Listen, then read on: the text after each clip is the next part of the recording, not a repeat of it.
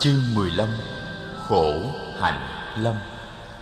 Đạo sĩ Quốc Đầu Lam tuổi đã 75 Ông được mọi người tôn sùng như một vị thánh sống. Ông muốn mọi người phải tu học theo từng giai đoạn từ thấp lên cao. Và vì vậy, Sa môn Tất Đạt Đa phải làm lễ nhập môn Và học lại từ những bài thực tập dễ dàng nhất. Chỉ trong vòng vài tuần lễ, Tất Đạt Đa đã chứng minh được cho vị đạo sĩ mới của mình rằng định vô sở hữu xứ ông đã thành tựu được và ông mong rằng đạo sư sẽ dạy cho ông con đường có thể đi xa hơn nữa. Trong thế diện mạo của Tất đặt Đa và nghe Tất đặt Đa trình bày kiến giải của mình, đạo sĩ Quốc Đầu Lam rất đổ vui mừng. Ông thấy nơi vị sa môn trẻ này, con người có thể thừa kế sự nghiệp của ông một cách xuất sắc. Ông đổi cách tiếp đại với Tất đặt Đa và bắt đầu xem Tất Đạt Đa như một người tri kỷ. Ông ung tồn chỉ dạy cho Tất Đạt Đa rất cặn kẽ. Này Sa môn Tất Đạt Đa Cồ Đàm, trong định vô sở hữu xứ, cái không không còn là không gian, cái không cũng không còn là tâm thức nói chung, mà chỉ còn là tri giác. Tri giác tức là tưởng, mà còn tưởng tức là còn đối tượng của tưởng còn tri giác là còn đối tượng của tri giác. Vậy thì con đường thoát của chúng ta là vượt được tri giác. Tất đặt đa cung kính hỏi lại, thưa thầy, nếu loại bỏ tri giác thì cái gì còn lại? Không có tri giác thì có khác gì vật gỗ đá vô tri? Gỗ đá vô tri cũng không phải là không tri giác gỗ đá vô tri vẫn là tri giác. Ta phải đạt tới một trạng thái tâm lý, trong đó cả hai ý niệm về hữu tri và vô tri đều được loại trừ. Đó là trạng thái phi tưởng, phi phi tưởng. Sa môn tất đặt đa cồ đàm, ông hãy về thực hiện cho được trạng thái đó của tâm. Tất đặt đa lĩnh ý. Chỉ trong vòng 15 hôm Ông đã thực hiện được định phi tưởng, phi phi tưởng.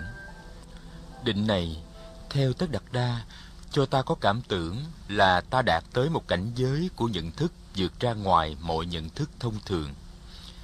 Nhưng mỗi khi ra khỏi định Ông thấy cái nhận thức phi thường này vẫn không thay đổi gì cái tình trạng của thực tại sinh tử. Định ấy chỉ là một nơi trú ẩn mà không phải là một chìa khóa mở cửa thực tại. Khi tất đạt đa trở lại với đạo sư quốc đầu lam, thì được ông này hết sức khen ngợi. Sau khi biết tất đạt đa đã thực hiện được định phi tưởng, phi phi tưởng, quốc đầu lam nắm tay tất đạt đa. Sa môn cụ đạm là người hành giả thông minh nhất mà tôi đã gặp từ trước đến giờ. Ngài đã đi những bước thật lớn và đi rất mau lẹ. Ngài đã đạt được cái quả vị cao nhất mà tôi đã đạt. Tôi đã già rồi và đã gần đất xa trời. Nếu Ngài ở lại đây, chúng ta sẽ cùng nhau quản lý đại chúng này và mai kia khi tôi qua đời rồi, Ngài sẽ thay tôi lãnh đạo độ chúng. Cũng như những lần trước, Tất Đạt Đa ngỏ lời khéo léo để từ tạ Ông biết định phi tưởng, phi tri tưởng không phải là chìa khóa mở được cánh cửa giải thoát sinh tử. Ông phải từ giả. Nhưng trước khi từ giả, ông hết lòng cảm tạ vị thầy mới và các vị bạn đạo mới. Ai cũng tỏ vẻ quyến luyến và tiếc rằng vị sa môn đỉnh ngộ và tài năng này không ở lại với họ.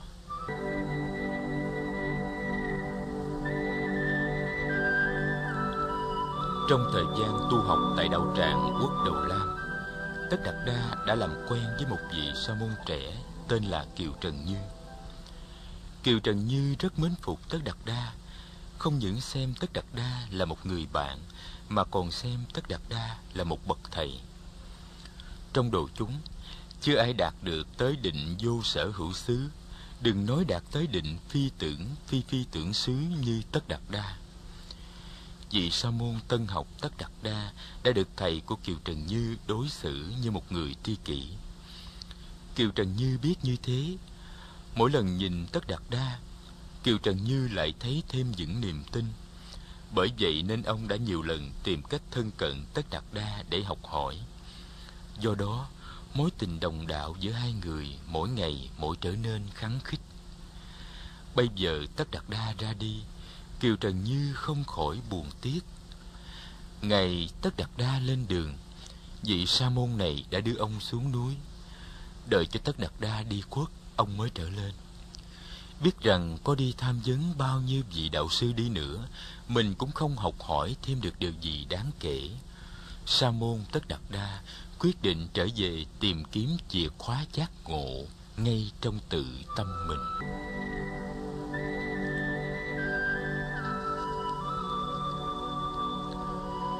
Hướng về phía tây, Tất đặt Đa vượt qua những cánh đồng lúa, những dũng bùn lầy lội, những đầm nước động và những dòng suối đục ngầu. Lội qua sông Ni Liên Thuyền, ông đi băng qua một cánh đồng nữa, thì tới ngọn núi Đơn Siri thuộc địa phận tụ lạc U Lâu Tần Loa. Ở đây có nhiều hang động, có những dốc đá treo leo, có những rặng núi hình răng cưa, có những tảng đá thật lớn, lớn bằng những túp nhà của dân nghèo trong tụ lạc. Tất Đạt Đa quyết định lưu lại đây một thời gian để thiền định, quyết tìm cho ra nẻo thoát. Ông tìm được một cái hang động khá tốt để ngồi tĩnh tọa. Ngồi trong hang, Tất Đạt Đa duyệt lại lịch trình học đạo của ông. Ông nhớ rằng ông đã từng khuyên nhủ các nhà tu khổ hạnh đừng hành hạ sát thân họ. Vì hành hạ sát thân như thế chỉ gây thêm khổ đau, trong khi cuộc đời đã có quá nhiều đau khổ rồi. Nhưng hôm nay, ông muốn xét lại điều ấy một cách kỹ lưỡng hơn. Ngồi trong hang đá, ông tự bảo, với một miếng gỗ mềm và ướt thì ta không thể nào cọ sát làm cho lửa phát sinh được thân thể ta cũng vậy nếu thân thể còn bị vật dục khống chế thì tâm ta khó có thể đạt được tới giải thoát ta hãy tìm thử cách chế ngự thân thể ta xem sao. Sa môn cồ đàm bắt đầu thực hành những phương pháp chế ngự thân thể. Có những hôm, ông tìm tới những nơi thật thanh vắng trên rừng sâu, những nơi mà có người chỉ nghĩ đến thôi cũng đủ để rợn óc trên người và tóc sau gáy dựng lên để ngồi suốt đêm. Thỉnh thoảng cái sợ đến và xâm chiếm cả thân tâm ông nhưng ông vẫn ngồi yên không hề nhúc nhích có khi trong đêm tối đen một con nai sột soạt tới gần cái sợ của ông nói với ông rằng đó là một con quỷ dạ xoa hiện đến để đoạt mạng nhưng ông vẫn gan lì ngồi yên không nhúc nhích có khi trong đêm đen, một con chim phụng đạp gãy một cành khô. Cái sợ của ông nói với ông rằng đó là một con trăng sắp trường xuống và quấn chặt lấy ông. Nhưng ông vẫn gan lì ngồi yên không nhúc nhích, mặc cho cái sợ chạy rần rần trên da đầu ông như một bầy kiến lửa. Ông tập như vậy để có thể vượt qua sự sợ hãi. Ông nghĩ rằng một khi xác thân vượt thoát được những cám dỗ rồi thì tâm ý cũng có thể vượt thoát được những ràng buộc của khổ đau. Có khi ông ngồi ngậm cứng miệng lại, để lưỡi sát vào họng trên, dùng tâm ông để điều phục niềm thao thức bồn chồn trong tâm ông, như hai người lực sĩ đè bẹp một người yếu đuối, và bắt người yếu đuối này phải thốt lời khuất phục. Dùng tâm mà đàn áp tâm kiểu ấy trong một hồi, thì mồ hôi chảy ra ướt cả mình mẩy ông Tuy vậy, dù niệm lực có mạnh, dù ý chí đầy rẫy, dù những đau khổ gây ra trên thân xác có da diết tới cách nào đi nữa, thì tâm ông vẫn không đạt tới sự an.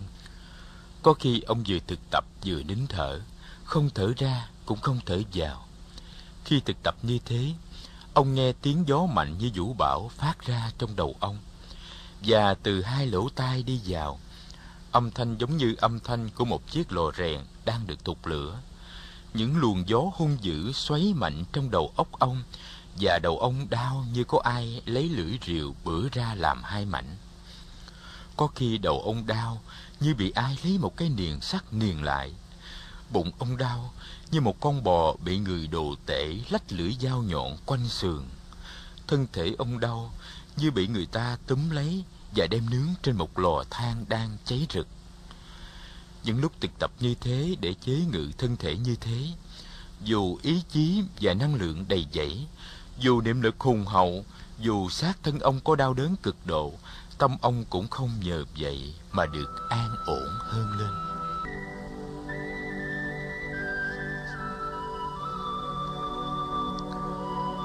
Sa môn Cù Đàm thực tập khổ hạnh như vậy trong gần sáu tháng.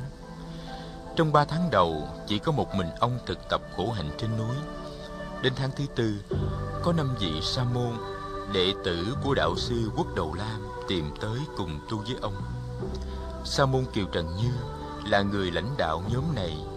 Gặp lại Kiều Trần Như, Tất Đạt Đa rất vui. Kiều Trần Như cho biết là một tháng sau khi Tất Đạt Đa từ giả, chính Kiều Trần Như cũng đã thực hiện được định phi tưởng phi phi tưởng xứ và nghĩ rằng mình sẽ không học được gì thêm từ đạo sĩ Quốc Đầu Lam. Nghĩ như vậy, ông đã rủ bốn người bạn thân đi tìm Tất Đạt Đa.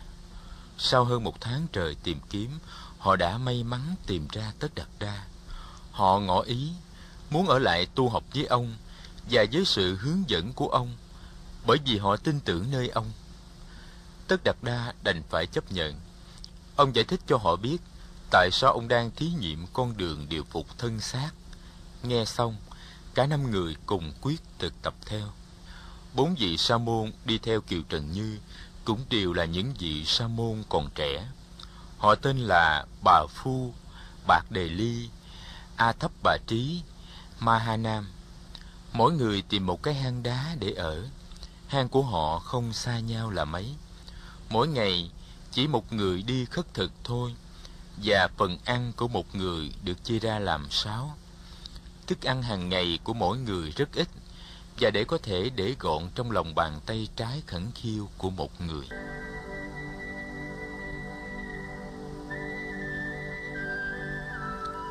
Ngày tháng qua đi, thân thể cả sáu người đều hao gầy đi rất nhiều. Có những lúc Tất đập Đa thực tập khống chế hình hài đến mức năm người bạn tu phải khiếp đảm. Họ thấy trong bất cứ pháp môn tu tập nào, họ cũng không theo kịp Tất Đạt Đa. Những tháng gần đây, Tất Đạt Đa bỏ luôn cả việc đi tắm dưới sông Ni Liên Thuyền. Ông bỏ luôn phần thực phẩm được chia cho ông. Có ngày, ông chỉ ăn một trái ổi thối mà ông lượm được với chân ông. Có khi, ông chỉ ăn một miếng phân bò khô trên bờ ruộng. Thân hình ông tiều tụy quá, chỉ còn da bọc lấy xương. Bao nhiêu xương sườn của ông đều lộ rõ ra, ai cũng có thể đếm được. Râu tóc ông để dài cả sáu tháng nay, ông không hề cạo. Có khi ông đưa tay lên sờ đầu và thấy tóc ông rụng xuống từng mảng, từng mảng, như là những sợi tóc ấy không còn chỗ để đứng trong da đầu ông. Cho đến một hôm đó, ngồi thiền định trong bãi tha ma dưới chân núi, tất đặt ra bừng tỉnh, thấy được rằng con đường khổ hạnh là con đường sai lầm. Nắng đã tắt, và gió chiều nhẹ nhẹ tới, mơn trớn trên làn da ông. Đã ngồi trọn một ngày trong nắng, bây giờ tất đặt đa thấy làn gió mát dịu lạ thường, và ông thấy tâm hồn ông sảng khoái hơn ban ngày nhiều lắm. Ông nhận ra rằng thân và tâm là một thực thể không thể tách rời ra được và sự an lạc của thân có liên hệ tới sự an lạc của tâm. Hành hạ xác thân cũng là hành hạ tâm trí. Ông nhớ tới thời niên thiếu, hồi ông mới lên 9 tuổi, lần đầu tiên ông ngồi yên lặng dưới bóng mát cây hồng táo trong ngày lễ cày ruộng đầu năm. Cảm giác hồi ấy là một cảm giác an lạc, làm cho ông tỉnh táo và sáng suốt lạ thường. Ông cũng nhớ lại lúc ông ngồi tập thiền lần đầu tiên trong rừng, ngay khi xa nặc, người hầu cận của ông vừa từ giả ông, và những ngày đầu tiên khi tập thiền với đạo sư Ca Lam. Những buổi tập thiền ấy nuôi dưỡng thân tâm ông, tạo cho ông rạc rào nghị lực.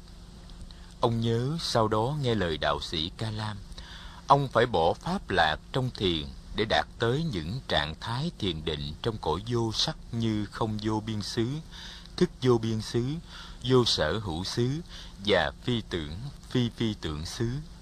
luôn luôn tìm cách tách rời khỏi thế giới của thọ và tưởng nghĩa là các cảm giác và tri giác ông tự bảo tại sao ta phải mãi mãi nương theo truyền thống của kinh điển? Tại sao ta lại sợ hãi những an lạc do thiền định đưa tới? Những an lạc ấy không dính líu gì hết với năm loại dục lạc thường có tác dụng che lấp tâm trí. Trái lại, những an lạc ấy có thể nuôi dưỡng hình hài và tâm hồn ta để ta có thể có đủ sức mạnh mà đi xa trên con đường giác ngộ. Sa môn cồ đàm quyết định sẽ bồi dưỡng lại sức khỏe và sẽ sử dụng thiền duyệt làm thức ăn cho thân tâm. Ông định ngày mai sẽ đi khất thực trở lại và ông sẽ tự mình làm thầy cho mình, không muốn nương tựa vào một ai khác. Nghĩ như thế, ông ngã lưng trên một mô đất, an tâm tìm giấc ngủ. Lúc ấy, trăng mười bốn vừa lên, trời trong không một gợn mây và dòng ngân hà hiện ra rất rõ.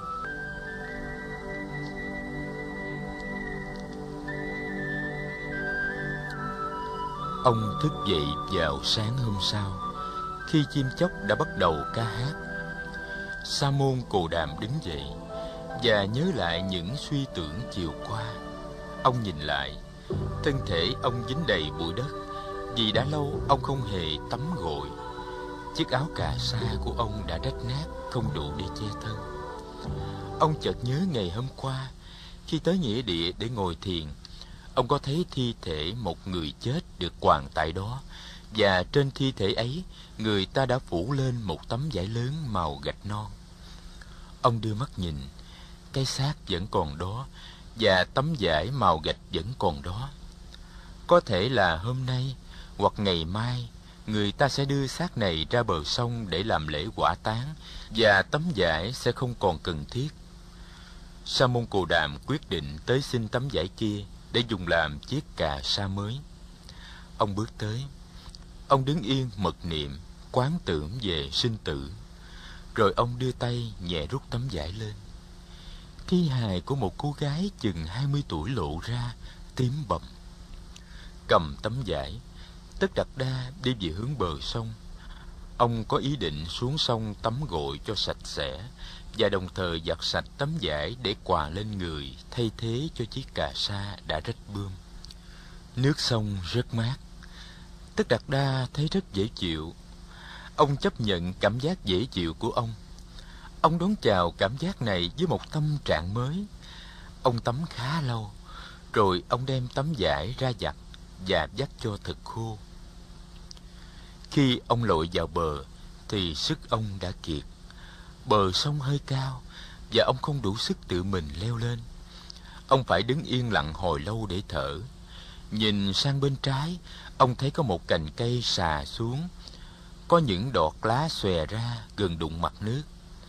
Ông lội từng bước từng bước về phía ấy, rồi nếu lấy cành cây, leo lên bờ.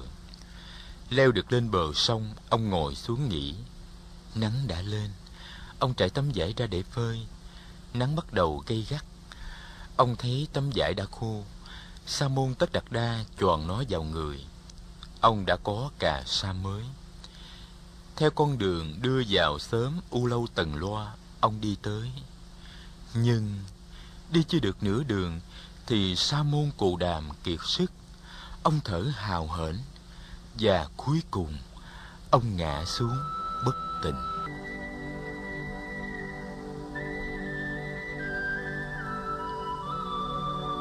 Ông nằm bất tỉnh như vậy một hồi lâu, thì có một cô bé trong xóm đi tới. Cô bé chừng mười ba tuổi. Tu và đa được mẹ giao phó đem sữa, bánh và đề hồ vào khu rừng bên sông để cúng cho thần linh. Và tu và đa thấy vị sa môn nằm bất tỉnh trên con đường bên bờ sông bụng còn thoi thóp thở. Nhìn tất đạt đa cô bé biết nhà tu khổ hạnh này đã kiệt sức. Cô quỳ xuống đổ sữa vào miệng ông. Khi những giọt sữa ngon ngọt thấm được vào lưỡi và cổ họng tất đạt đa đáp ứng ngay. Ông chấp nhận cảm giác dễ chịu do sữa tạo nên và chậm chậm uống hết bát sữa. Chỉ trong vòng mấy mươi hơi thở sau đó, ông tỉnh táo hẳn và ngồi dậy được.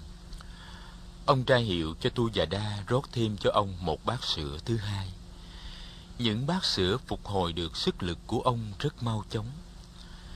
Tất Đạt Đa quyết định bỏ hang động nơi ông tu khổ hạnh và dời về khu rừng êm mát bên bờ sông để hành đạo. Ông ăn uống trở lại bình thường. Có khi Tu Già Đa đem thức ăn vào rừng để cúng dường. Có khi ông cầm bát đi vào làng để khất thực. Mỗi buổi chiều, ông đều có xuống tắm ở sông Ni Liên Thuyền. Mỗi ngày, ông đều có đi thiền hành bên bờ sông. Thì giờ còn lại, ông dành cho việc thiền tọa. Tự mình tìm kiếm con đường, buông bỏ mọi uy quyền của truyền thống và kinh điển. Tất Đạt Đa trở về sử dụng tất cả những kinh nghiệm thành bại của chính ông. Ông không còn e ngại gì nữa về sự sử dụng thiền duyệt để nuôi dưỡng thân tâm. Mức độ an lạc của ông tăng tiến hàng ngày. Không tìm cách xa lìa và trốn tránh cảm giác cùng với tri giác. Ông bắt đầu duy trì chánh niệm trên cảm giác và tri giác. Ông dùng định lực quán chiếu vào cảm giác và tri giác cùng với những đối tượng của chúng. Một hơi thở, một tiếng chim kêu, một tờ lá, một tia nắng mặt trời. Tất cả, tất cả đều có thể trở thành đối tượng của công trình quán chiếu. Rời bỏ ý định thoát ly thế giới hiện tượng, ông trở về để có mặt sâu sắc trong thế giới hiện tượng. Ông bắt đầu thấy rằng chìa khóa của sự giải thoát nằm ngay trong từng hơi thở, từng bước chân hoặc từng hạt sỏi bên đường. Ông thấy rằng thế giới hiện tượng và thế giới bản thể là một.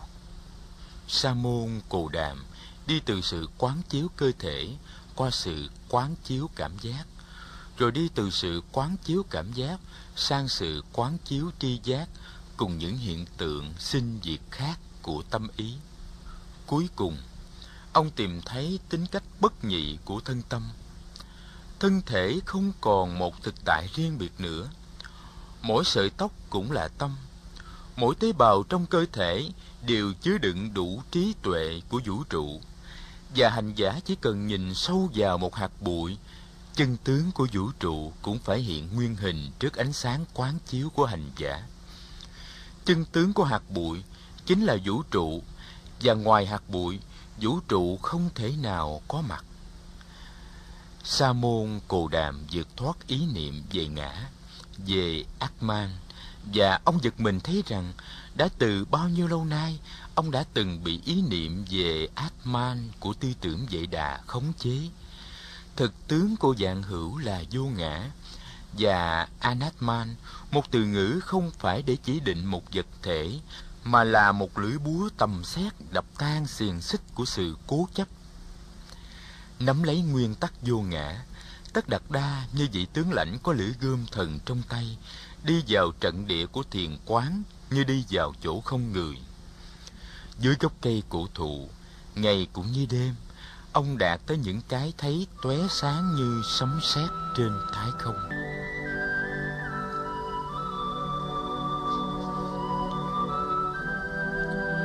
Trong khi ấy, năm người bạn đồng tu đã bỏ ông đi mất. Họ từng thấy ông thọ lãnh thức cúng dường bên bờ sông. Họ đã thấy ông cười nói với một cô bé, uống sữa, ăn cơm và mang bát vào làng khất thực. Kiều Trần Như đã nói với các bạn. Tất Đạt Đa không còn là kẻ mà ta có thể trông cậy. Tất Đạt Đa đã nửa chừng bỏ dở công phu tu hành Tất Đạt Đa bây giờ chỉ lo bổ dưỡng xác thân và tìm sống những ngày nhàn hạ. Chúng ta hãy bỏ Tất Đạt Đa và tìm nơi khác tu hành. Ta cũng không cần tiếp tục tu theo phương pháp mà Tất Đạt Đa đã đề nghị mấy tháng về trước nữa. Chỉ khi năm người đã bỏ đi rồi, Sa môn Cồ Đàm mới nhận thấy sự vắng mặt của họ. Được khích lệ bởi cái nhìn mới, Tất Đạt Đa đã để hết thì giờ vào việc tu hành thiền định mà chưa có dịp nào đi giải thích với các bạn đồng tu. Ông tự nhủ, các bạn hiểu lầm ta, nhưng ta không cần lo tới việc minh quan. Ta hãy dốc lòng tìm cho ra đạo, rồi sau đó ta sẽ đi tìm họ và giúp cho họ.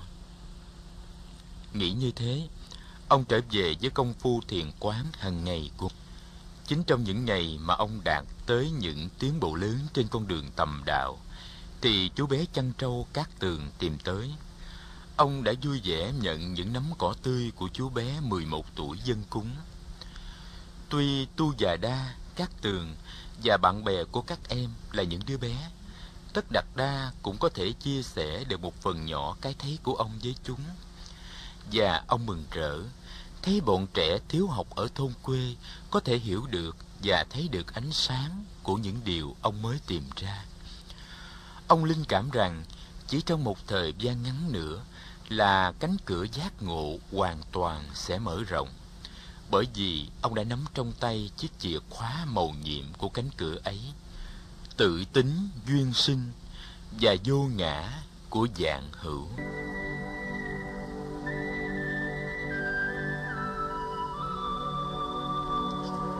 Chương 16 Thì ra lệnh bà Gia Du Đà La giả ngủ các Tường là con nhà nghèo Hồi nhỏ chưa từng được đi học Năm 12 tuổi mới đầu được học với Tu Già Đa Tu Già Đa chỉ dạy cho chút ít về văn hóa Chú nói năng chưa được hoạt bát Cho nên trong khi kể lại những gì mà Phật đã kể về cuộc đời niên thiếu của người Chú đã ngập ngừng nhiều lúc và phải nhờ những người ngồi nghe chuyện đỡ lời cho.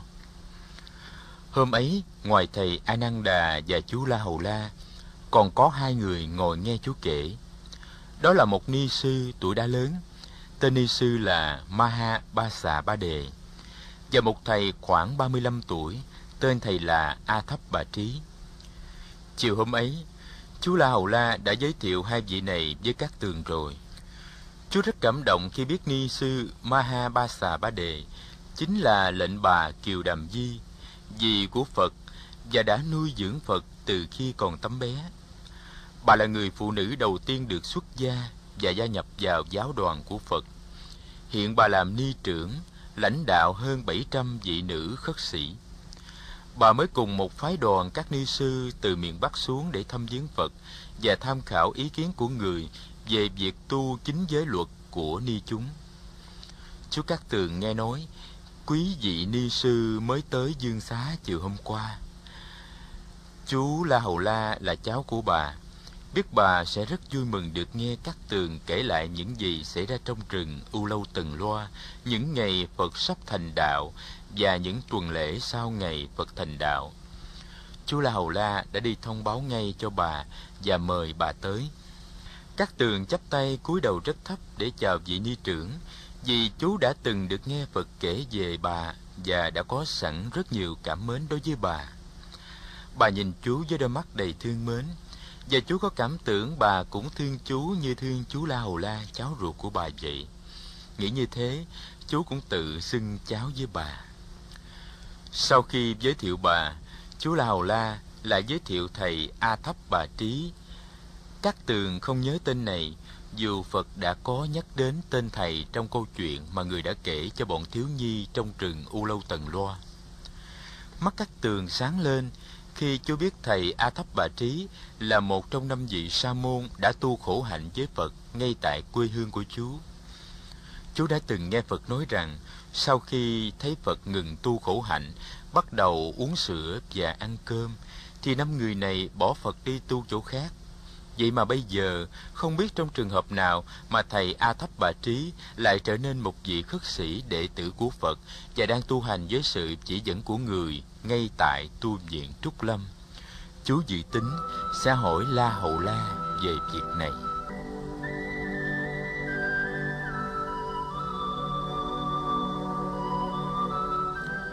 Trong câu chuyện chú kể, chính ni sư Kiều Đầm Di đã đỡ lời cho chú nhiều nhất nhiều khi bà đặt câu hỏi để chú có cơ hội nói thêm về những chi tiết của câu chuyện. Những chi tiết không mấy quan trọng đối với chú, nhưng hình như rất quan trọng đối với bà. Ví dụ như những chi tiết về mớ cỏ cu sa mà chú đã dâng lên Phật để người trải làm tọa cụ dưới cây bồ đề. Ni sư đã hỏi, Cỏ đó con cắt ở đâu? Cứ mấy hôm thì con mới cắt cỏ để dâng cúng cho Phật. con dân bớt cỏ cho Phật như vậy thì trâu của con có đủ cỏ để ăn ban đêm hay không? Và con có bị chủ trâu đánh mắng hay không? Câu chuyện chú đã kể xong đâu, còn nhiều, nhiều lắm. Chú xin phép ngưng lại ở nơi đây. Chú thưa với mọi người là chú sẽ xin kể tiếp vào ngày mai. Nhưng trước khi từ giả, chú muốn được hỏi ni trưởng một vài câu hỏi mà chú đã ấp ủ trong lòng gần 10 năm nay. Có thể là ni trưởng sẽ trả lời được cho chú. Nghe chú nói thế, ni sư Kiều Đầm Di mỉm cười nhìn chú. Con cứ hỏi, nếu ta trả lời được thì ta sẽ trả lời ngay. Các tường muốn biết nhiều chuyện lắm. Trước hết, chú muốn biết khi Thái tử Tất Đặt Đa dán màn định từ giả lệnh bà Gia Du Đà La, thì lệnh bà đang ngủ thật hay là đang giả ngủ? Rồi khi người hầu cận Thái tử Tất Đặt Đa đem thanh kiếm, chuỗi ngọc, mới tóc và con ngựa kiền trắc về tới Kinh Đô, thì Hoàng thượng, Hoàng hậu và lệnh bà Gia Du Đà La đã nghĩ gì, nói gì và làm gì? Trong sáu năm vắng mặt, cái gì đã xảy ra cho những người thân yêu của Phật tại Ca Tỳ La Vệ? Và ai nghe tin Phật thành đạo trước, ai đi đón Phật? Và đến khi Phật về, thì cả kinh thành đón rước ra sao? Chú hỏi nhiều câu hỏi thật. Ni sư Kiều Đầm Di mỉm cười hiền hậu nhìn các tường.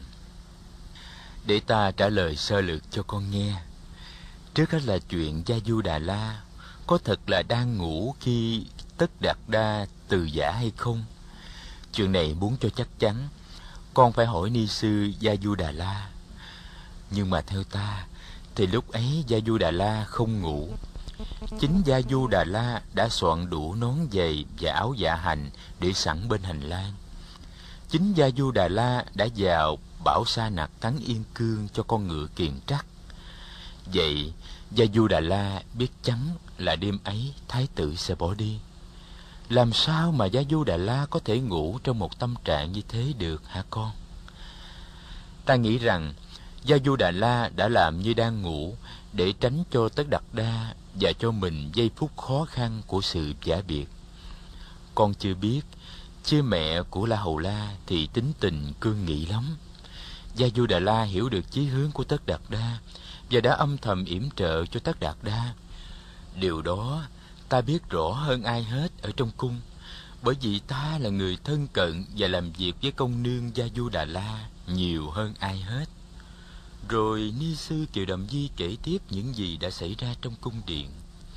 Buổi sáng ấy, nghe tin Tất Đạt Đa đã bỏ đi rồi, trong cung náo động, ai cũng bằng hoàng quảng hốt, chỉ trừ có Gia Du Đà La. Vua Tịnh Phạn giận dữ, quát tháo quân hầu, quát tháo mọi người, trách họ đã không giữ gìn để cho thái tử ra đi. Bà Kiều Đầm Di nghe tin, vội chạy qua tìm Gia Du Đà La. Gia Du Đà La không nói gì, chỉ ngồi thầm lặng khóc. quan phụ chính đại thần tổ chức nhiều toán người ngựa, sai đi bốn ngã tìm kiếm thái tử.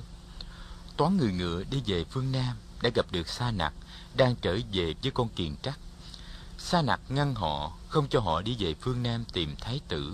Sa Nặc nói, Quý vị hãy để yên cho thái tử tu hành. Tôi đã cầu xin hết lời, đã khóc lóc gian nài, nhưng thái tử đã một lòng một chí muốn đi tìm đạo. Giả lại thái tử đã muốn đi vào chốn thâm sơn, núi rừng trùng điệp, lại thuộc về một vương quốc khác, thì làm sao các vị đi tìm được? Khi Sa Nặc trở về tới cung điện, anh ta dập đầu tạ tội, rồi đem thanh kiếm, chuỗi ngọc và mớ tóc dâng lên vua. Lúc ấy, hoàng hậu Kiều Đàm Di và lệnh bà Gia Du Đà La cũng đang đứng hầu bên cạnh vua. Thấy Sa Nặc khóc, vua không nỡ buộc tội. Vua hỏi han mọi chuyện, than giảng hồi lâu, rồi truyền cho Sa Nặc đem gươm báu, chuỗi ngọc và bới tóc của thái tử giao lại cho lệnh bà Gia Du Đà La cất giữ. Không khí của cung điện thật là buồn bã.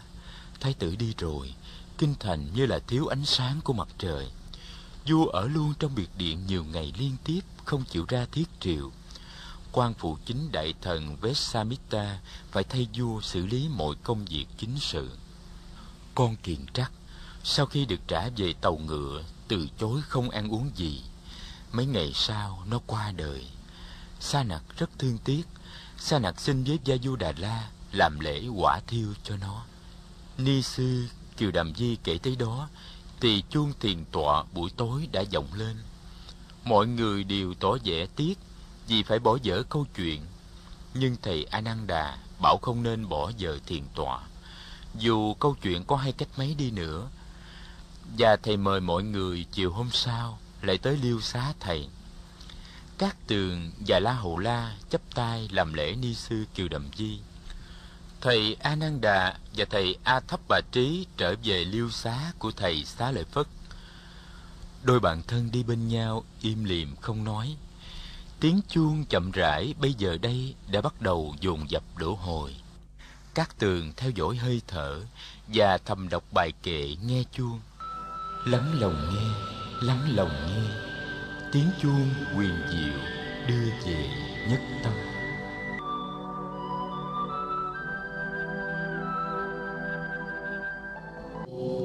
Chương 17 chiếc lá bồ đề.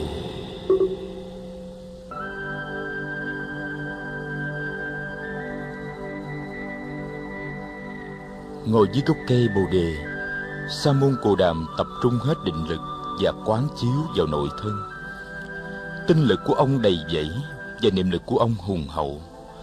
Ông thấy cơ thể của ông như một dòng sông đang trôi chảy bất tuyệt, và những tế bào trong cơ thể là những giọt nước xô đẩy nhau trên dòng sinh khởi, trưởng thành và biến diệt ông không tìm thấy một cái gì đồng nhất và bất biến có thể gọi là ngã cả. Xen lẫn trong dòng sông cơ thể, ông nhận thấy một dòng sông khác, đó là dòng sông cảm thọ trong đó, mỗi cảm giác là một giọt nước. Những giọt nước cảm giác này cũng xô đẩy nhau trong quá trình sinh khởi, trưởng thành và biến diệt của chúng. Có những cảm giác dễ chịu, có những cảm giác khó chịu, có những cảm giác không dễ chịu cũng không khó chịu. Tự thân của những cảm giác cũng vô thường và luôn luôn sinh diệt giống như tự thân của các tế bào trong cơ thể. Với định lực vững chắc sa môn cù đàm khám phá ra dòng sông tri giác đang trôi chảy len lỏi giữa các dòng sông cơ thể và dòng sông cảm giác. Những giọt nước trong dòng sông tri giác cũng xô đẩy nhau và ảnh hưởng lẫn nhau trên đà sinh trưởng và hoại diệt của chúng. Thế giới là thế giới của tri giác. Tri giác chính xác thì thực tại hiển lộ. Tri giác sai lầm thì thực tại chìm lặng. Tri giác sai lầm làm phát sinh bao nhiêu cảm giác khổ đau trong dòng sông cảm thọ. Con người sở dĩ lặng hợp trong khổ đau là vì nhận thức sai lầm của mình. Vô thường thì cho là thường, vô ngã thì cho là ngã. Không sinh diệt thì cho là có sinh diệt. Cùng chung một tự tính mà lại cho là riêng lẻ tách biệt sa môn cù đàm quán chiếu những hiện tượng tâm lý, thường được xem là nguồn gốc của các cảm thọ khổ đau. Những tâm lý sợ hãi, giận dữ, căm thù, kiêu mạn, ganh ghét, tham đắm và u mê. Chánh niệm thường tỏa nơi ông như một mặt trời, đem mặt trời chánh niệm ấy sôi vào lòng của các hiện tượng tâm lý kia. Ông thấy rằng bản chất của chúng đều là sự u mê. Tên nó là vô minh. Tên nó là mờ ám. Tên nó là sự thiếu sáng suốt. Chìa khóa của giải thoát vì vậy là sự đập tan u mê. Mà thể nhập vào lòng của thực tại để có một cái biết trực tiếp và chân thực về thực tại. Cái biết này không phải là cái biết của tri thức suy luận. Cái biết này phải là cái biết trực tiếp của kinh nghiệm, của thực chứng. Ngày xưa, tất đặt đa đã tìm đủ cách để chế ngự sợ hãi, chế ngự giận dữ, chế ngự tham đắm.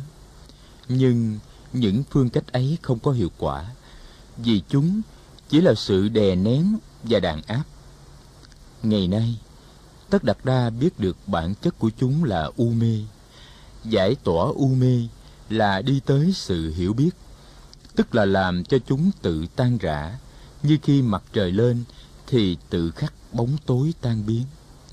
Sự hiểu biết này là kết quả của công trình quán chiếu, giải thoát không phải là kết quả của một sự lẩn tránh thực tại. Giải thoát, trái lại là hiểu biết được tự thân của thực tại để đạt tới tự do, cắt đứt mọi sợi dây khống chế.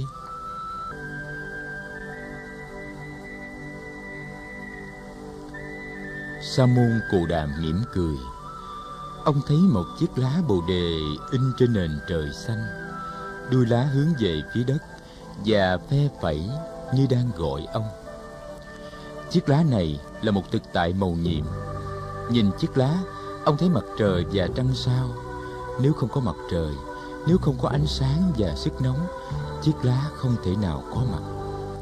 Cái này có vì cái kia? Ông lại thấy một đám mây bay lơ lửng trong lòng chiếc lá. Nếu không có đám mây thì không có mưa. Và nếu không có mưa thì không làm gì có chiếc lá. Ông thấy đại địa. Ông thấy thời gian. Ông thấy không gian. Ông thấy tâm thức. Tất cả đều đang có mặt trong chiếc lá. Vũ trụ có mặt trong chiếc lá. Và với chiếc lá địa thủy quả, phong không thời. Phương, thức, tất cả đều có mặt với chiếc lá trong giờ phút này. Cái này có thì cái kia có. Và ông thấy thực tại của chiếc lá cũng màu nhiệm như thực tại của bản thân ông. Thực tại của chiếc lá cùng thực tại của bản thân ông là một. Chiếc lá dường như chỉ mới có mặt từ đầu mùa xuân năm nay.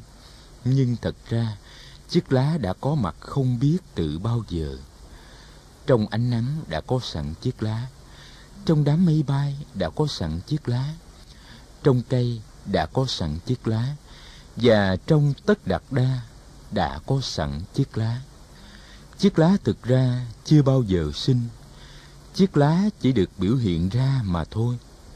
Sa môn tất đặt đa cũng chưa bao giờ từng sinh. Sa môn tất đặt đa cũng chỉ được biểu hiện. Những ý niệm sinh diệt và còn mất là những ý niệm phát xuất từ nhận thức sai lầm, từ vô minh. Tự thân của chiếc lá bồ đề cũng như tự thân của sa môn cồ đàm chưa từng bao giờ sinh diệt. Sự có mặt của một hiện tượng kéo theo sự có mặt của tất cả mọi hiện tượng trong vũ trụ.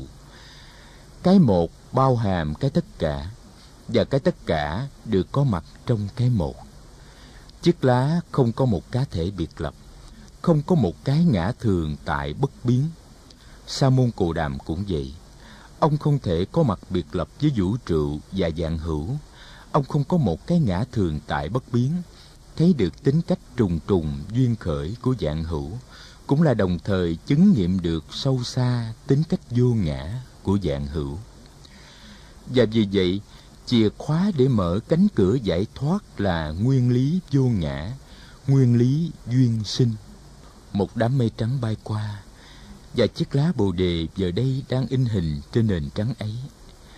Đám mây kia chiều nay có thể sẽ gặp một luồng khí lạnh và sẽ biến thành mưa. Đám mây là một biểu hiện, mưa là một biểu hiện. Tự thân của đám mây không có sinh diệt và còn mất. Nếu đám mây biết điều đó thì khi cần được biến thành mưa, đám mây sẽ ca hát khi rơi xuống thành giọt trên núi rừng, trên ruộng lúa. Sa môn cù đàm thấy được rằng, trong thực tại, không có gì sinh ra, không có gì mất đi, không có gì từ không mà trở nên có, không có gì từ có mà trở nên không. Và ông vượt thoát được các ý niệm có không và sinh diệt.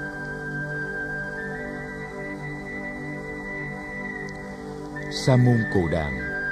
Lấy cái thấy này và soi chiếu lại vào những dòng sông cơ thể, cảm thọ, tri giác, tâm tư và nhận thức của con người. Ông thấy hầu hết những khổ đau của con người đều được phát xuất từ nhận thức sai lầm của con người. Nếu con người thấy được tính cách vô thường, vô ngã của thực tại, thì con người giải thoát được khổ đau. Vô thường, vô ngã là điều kiện tất yếu của sự sống nếu không có vô thường và vô ngã thì không có biến chuyển sinh diệt vì vậy không có gì có thể sinh trưởng và phát triển. Hạt lúa, nếu không có vô thường và vô ngã, thì không thể mọc thành cây lúa. Đám mây, nếu không có vô thường và vô ngã, thì không thể nào biến thành cơn mưa. Em bé, nếu không có vô thường và vô ngã, thì không thể lớn lên. Vì vậy, chấp nhận sự sống, tức là chấp nhận vô thường và vô ngã. Khổ đau bắt nguồn từ sự nhận thức vô thường là thường, vô ngã là ngã. Chứng nhập được tự tánh vô thường và vô ngã của dạng hữu, tức là thoát ra được dòng khổ đau. Sa môn Cồ Đàm thấy rằng, một khi đã chứng nhập được tự tánh vô thường và vô ngã của dạng hữu, thì tự tánh không của dạng hữu cũng bắt đầu hiển lộ. Không, tức là không sinh cũng không diệt, không có cũng không không không một cũng không nhiều, không trong cũng không ngoài, không lớn cũng không nhỏ, không dơ cũng không sạch. Tất cả những ý niệm về không và có, sinh và diệt, một và nhiều, trong và ngoài, lớn và nhỏ, dơ và sạch, đều do những khuôn khổ hẹp hòi của tri giác tạo nên. Thâm nhập được vào thể tính không của dạng Pháp, tất đặt đa vượt lên trên được tất cả mọi phạm trù của tri giác. Đêm này qua đêm khác, Sa môn cù Đàm ngồi thiền định dưới gốc cây Bồ đề, chiếu rọi ánh sáng của thiền định vào thân tâm và vào vũ trụ. Năm người bạn đồng tu của ông đã bỏ ông lâu rồi. Bạn tu của ông bây giờ là núi rừng, là dòng sông, là chim chóc, là hàng dạng côn trùng dưới đất trên cây. Bạn tu của ông là cội Bồ đề, bạn tu của ông còn là ngôi sao hôm tỏa chiếu rạng rỡ vào lúc ông bắt đầu buổi thiền tọa tối. Đêm nào ông cũng ngồi thiền định cho tới khuya. Bọn trẻ con trong xóm, mỗi khi đem thức ăn cho ông thường chỉ ở lại một lát vào giờ trưa, giờ nóng bức nhất trong ngày. Trưa hôm ấy, Tu già đa đem cúng dường ông một bát đề hồ nấu với sữa và mật ong. Các tường cũng đem đến tặng cho ông một mớ cỏ cu sa rất tươi để ông trải làm tọa cụ. Các tường lùi trâu đi rồi. Ông có cảm tưởng là nội trong đêm nay, ông sẽ đạt được tới chỗ tận cùng của sự tỉnh thức mầu nhiệm. Vừa hồi khuya, ông mơ thấy những giấc mơ rất lạ. Trước hết, ông thấy ông nằm nghiêng, đầu gối lên giải Hy Mã Lạp Sơ, tay trái để trên bờ biển phương Đông, tay phải đặt trên bờ biển phương Tây và hai chân chấm bờ biển phương Nam. Trong giấc mơ thứ hai, ông thấy từ rốn mình mọc lên một hoa sen lớn và hoa sen này nở lớn như một dành xe dâng cao lên tận mây xanh. Trong giấc mơ thứ ba, ông thấy chim chóc đủ màu từ bốn phương bay tới quy tụ bên ông, không biết bao nhiêu mà kể. Những giấc mộng ấy như báo trước sự thành công của ông.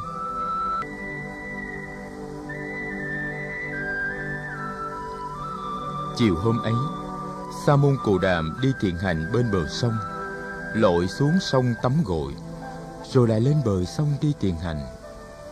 Khi nắng bắt đầu tắt bên sông, ông trở lại với gốc cây bồ đề quen thuộc. Nhìn gốc cây với tấm thảm cỏ mới trải, Tất Đạt Đa mỉm cười. Ngồi dưới gốc cây này, ông đã thực hiện được bao nhiêu khám phá quan trọng. Ông biết giờ phút mà ông chờ đợi từ lâu đã sắp đến. Cánh cửa giác ngộ hoàn toàn sắp được tung mở. Khoan thai, Tất Đạt Đa ngồi xuống và điều chỉnh thế ngồi trong tư thế hoa sen. Ông đưa mắt nhìn ra, dưới kia dòng sông đang thầm lặng trôi. Những ngọn gió thật nhẹ đang lướt qua bờ cỏ. Rừng chiều vắng lặng nhưng sống động. chung quanh ông có tiếng trì rào của muôn loại côn trùng. Ông nhiếp tâm theo dõi hơi thở và khép nhẹ đôi mi. Sau hôm, chắc đã lên rồi.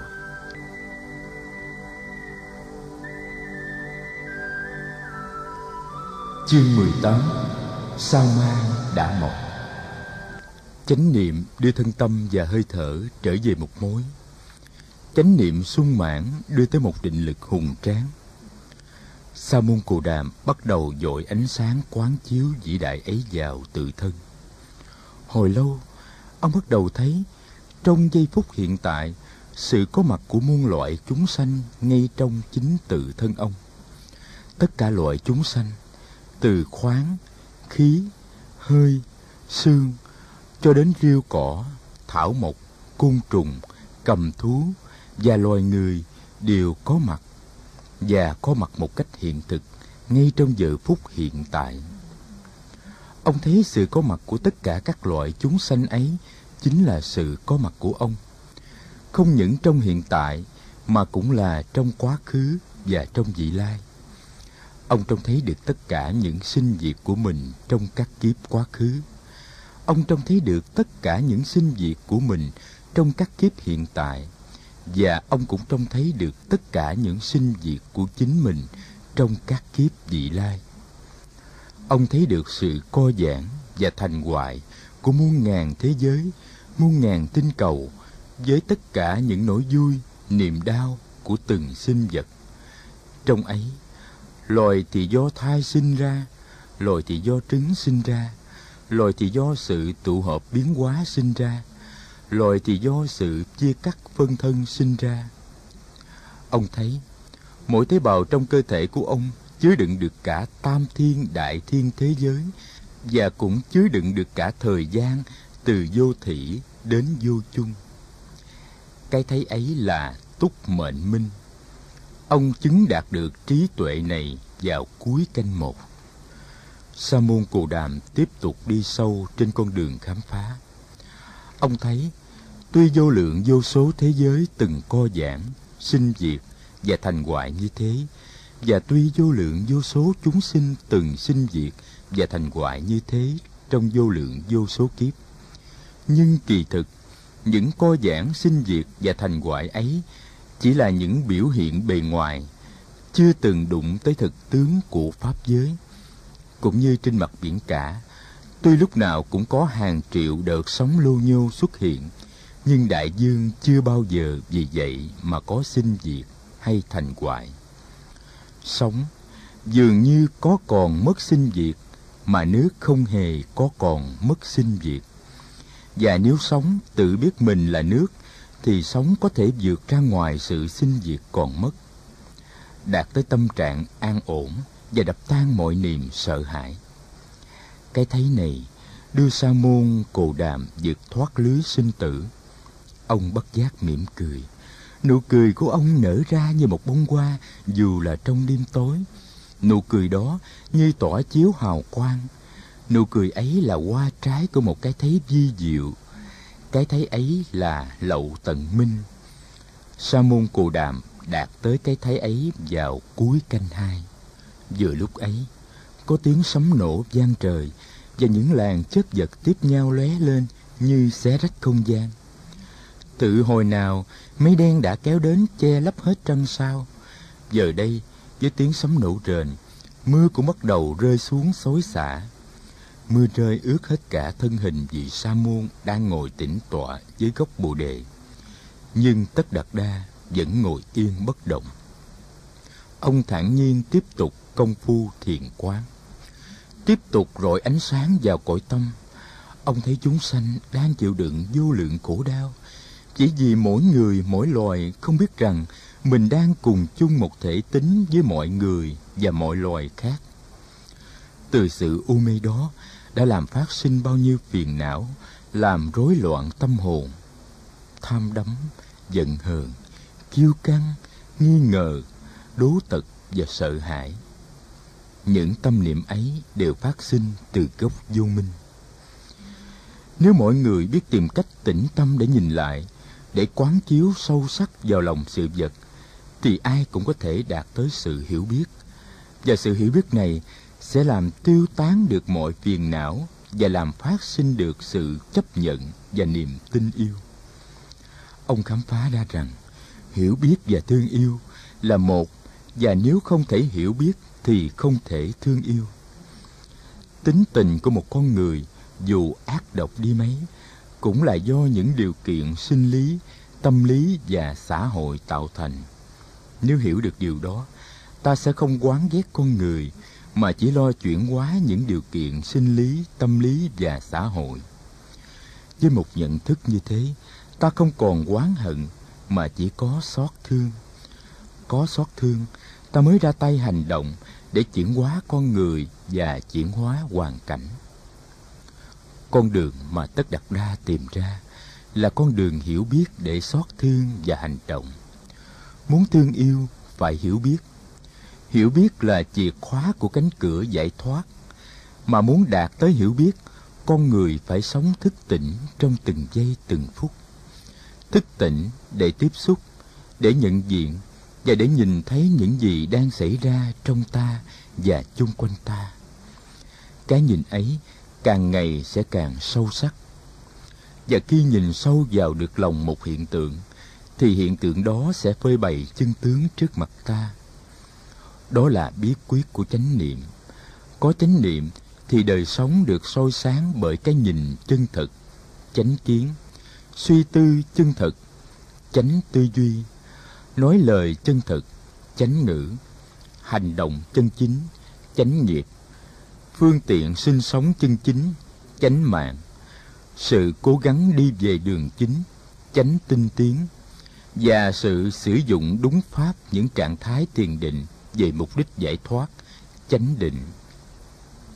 Con đường này gọi là con đường thành đạo, là Ayamaga là con đường cần được chỉ bày cho nhân gian. Chánh niệm là con đường duy nhất để thực hiện giải thoát và giác ngộ. Sa môn tất đặt đa thì thầm. Nhìn thấu vào tâm niệm của mọi loài chúng sanh, tất đặt đa đã chứng được tha tâm minh. Đồng thời, ông cũng đạt tới khả năng có thể thấy, có thể nghe tất cả niềm vui, nỗi khổ của mọi loài mà không cần đi tới tận chỗ. Cùng một lúc, ông đạt tới thiên nhãn minh, thiên nhĩ minh và thần túc minh.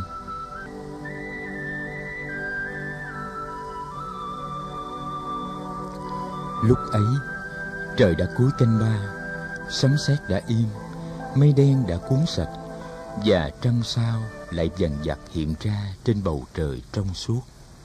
Sa môn cù đàm có cảm giác một cái nhà tù thường giam hãm con người trong ngàn vạn kiếp đã vừa bị phá tung. Vô minh là người chủ ngục. Vì sự u mê, cho nên những vọng động, hành đã gợn lên trong tâm thức, cũng như mây đen đã dâng bủa trên bầu trời, che lấp cả trăng sao. Từ những vọng động của tâm thức mà phát sinh ra sự phản biện tâm và vật, chủ thể và đối tượng, ta và người có và không, còn và mất. Danh sắc lục nhập, xúc. Từ sự phân biệt ấy phát sinh sự tù túng, thọ, ái, thủ, hữu. Nhà tù đã được xây dựng kiên cố, trong khổ đau, sinh lão bệnh tử. Vô minh lại ngày càng sâu nặng, và bốn bức tường của cái nhà tù càng ngày càng thêm vững chắc. Càng dùng dãy con người càng cảm thấy những bức tường của nhà tù vững chắc. Chỉ có một cách mà thôi, đó là nắm lấy người chủ ngục và khám phá chân tướng đó. Người chủ ngục ấy là vô minh. Phương pháp giải trừ vô minh là con đường bát chánh đạo. Một khi tên chủ ngục không còn, thì ngục tù cũng bị phá tung và không bao giờ còn được xây dựng trở lại. Sa môn cồ đàm mỉm cười, thì thầm này kẻ cai tù ơi, ta đã nhìn thấy ngươi. Từ bao nhiêu kiếp rồi, ngươi đã thiết lập bao nhiêu phen những nhà tù sinh tử. Bây giờ đây, những bức tường đã bị phá vỡ, kèo cột đã bị đập nát. Ta đã nhìn rõ mặt mũi của ngươi rồi. Từ nay trở đi, ngươi không còn xây được một cái nhà tù nào nữa. Nhìn lên, tất đặt đa thấy sao mai đã mọc ở chân trời lấp lánh như một hạt kim cương lớn. Lâu nay ngồi dưới gốc cây bồ đề tất Đạt đa đã nhiều lần trông thấy ngôi sao này. Nhưng hôm nay sao mai hiện ra như một ngôi sao mới chói sáng và lấp lánh mừng vui như nụ cười giác ngộ. Tất Đạt đa nhìn sững ngôi sao mai rồi buộc miệng lên tiếng. Lại thân, tất cả mọi chúng sanh đều có sẵn hạt giống của trí tuệ giác ngộ trong lòng vậy mà trong ngàn muôn ức kiếp, cứ để cho tự mình lặn ngập trong biển sinh tử khổ đau. Thật là đáng thương. Tất đặt đa biết rằng đạo lớn đã được tìm ra, và hoài bão lớn của ông đã đạt được. Tâm hồn an lạc, thư thái. Ông nghĩ đến những năm lặn lội kiếm tìm với bao nhiêu gian truân và nhọc nhằn. Ông nghĩ tới cha, tới mẹ, tới dì, tới gia du đà la tới la hầu la và tới mọi bạn bè quen thuộc. Ông nhớ tới triều đình, nhớ tới kinh thành ca tỳ la vệ, nhớ tới dân, tới nước, tới những kẻ cùng khổ thiếu may mắn và tới những đứa trẻ sống lây lất trong các xóm nghèo. Ông hứa sẽ tìm cách đem ánh sáng của con đường mới đó soi tỏ đường đi nước bước của họ và dìu họ ra khỏi biển khổ. Tình thương nơi ông giàu dạt hơn bao giờ hết bởi vì trí tuệ nơi ông bây giờ sáng tỏ hơn bao giờ hết.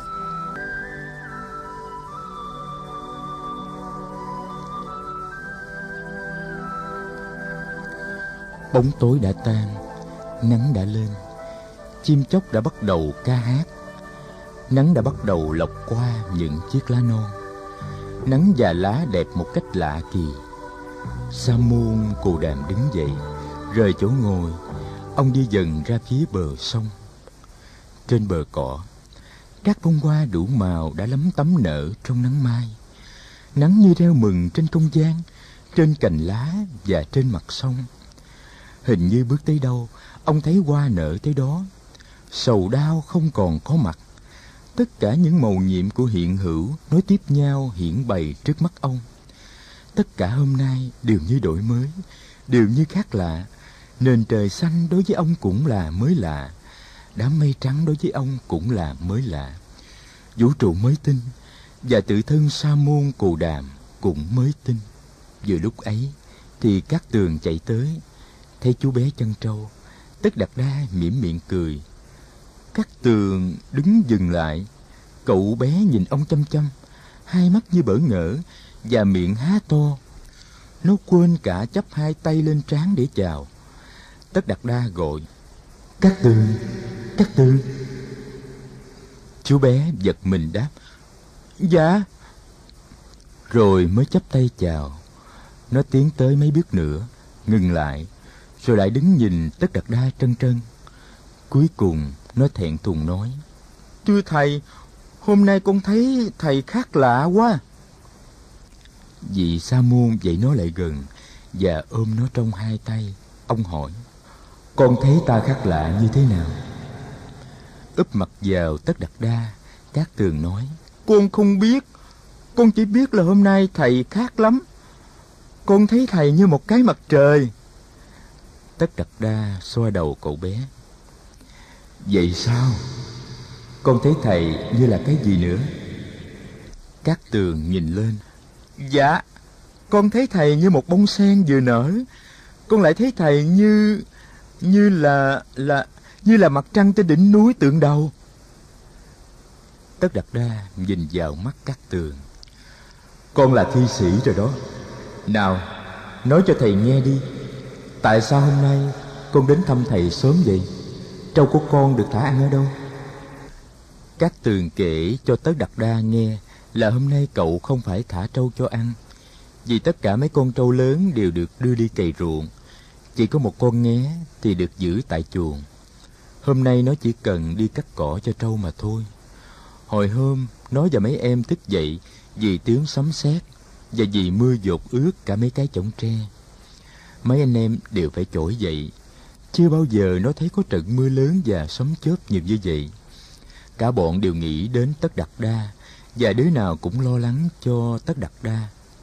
Chúng ngồi với nhau cho đến khi trời tạnh mưa mới đi ngủ và khi trời sáng, các tường đã chạy qua chuồng trâu để lấy quan gánh đi cắt cỏ.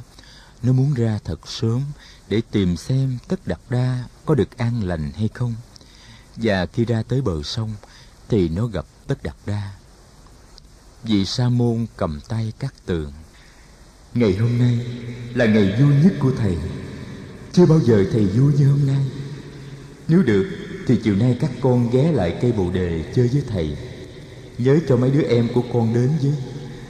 Bây giờ thì con hãy đi cắt cỏ cho đầy gánh đi. Các tường sung sướng chạy đi, Trong khi vị sa môn tiếp tục đi từng bước một Trên bờ sông ngập nắng.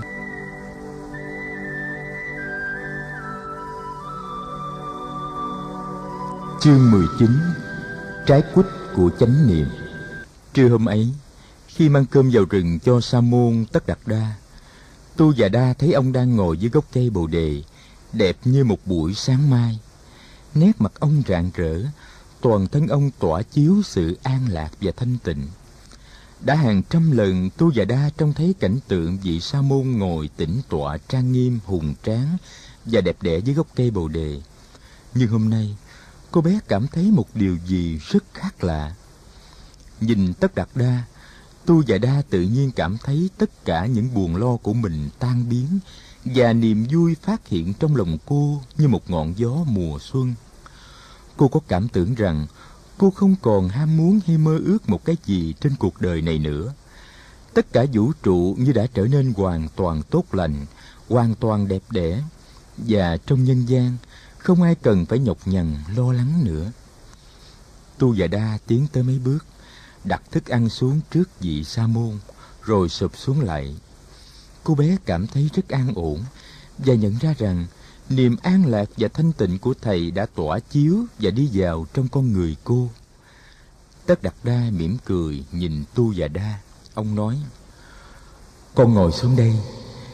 Thầy cảm ơn con đã cúng dường cơm nước cho thầy trong suốt thời gian sáu tháng.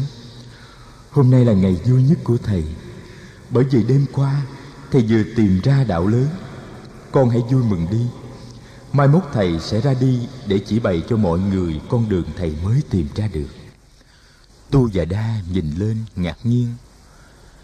Mai mốt thầy sẽ ra đi, thầy sẽ bỏ chúng con sao? Tất đặt Đa cười hiền hậu. Mai mốt thầy sẽ ra đi, nhưng thầy sẽ không bỏ các con. Trước khi từ giả các con, thầy cũng sẽ dạy cho các con con đường thầy mới khám phá. Tu già Đa chưa được yên tâm. Cô bé định hỏi thêm, Thì Tất Đạt Đa đã nói tiếp. Thầy sẽ ở lại đây với các con, Ít ra cũng là một tuần trăng nữa. Thầy sẽ dạy đạo cho các con. Sau đó thầy mới lên đường. Nhưng như vậy, Không có nghĩa là thầy sẽ xa các con mãi mãi. Thỉnh thoảng trên đường hành đạo, Thầy sẽ ghé thăm và chơi với các con. Nghe nói Sa môn sẽ ở lại một tuần trăng trước khi lên đường Tu và Đa mới tạm yên trong dạ. Cô bé quỳ xuống, mở gói lá chuối và dâng cơm lên. Tất đặt Đa thọ trai, trong khi Tu và Đa ngồi một bên, im lặng. Thỉnh thoảng cô bé lại ngước lên ngắm nhìn vị sa môn đang thông thả bẻ từng miếng cơm nhỏ chấm vào muối mè để ăn. Cô thấy lòng hân hoan không biết chừng nào mà kể. Thọ trai xong, Tất đặt Đa bảo Tu và Đa đi về và hẹn xế chiều sẽ gặp lại cùng với bọn trẻ trong xóm.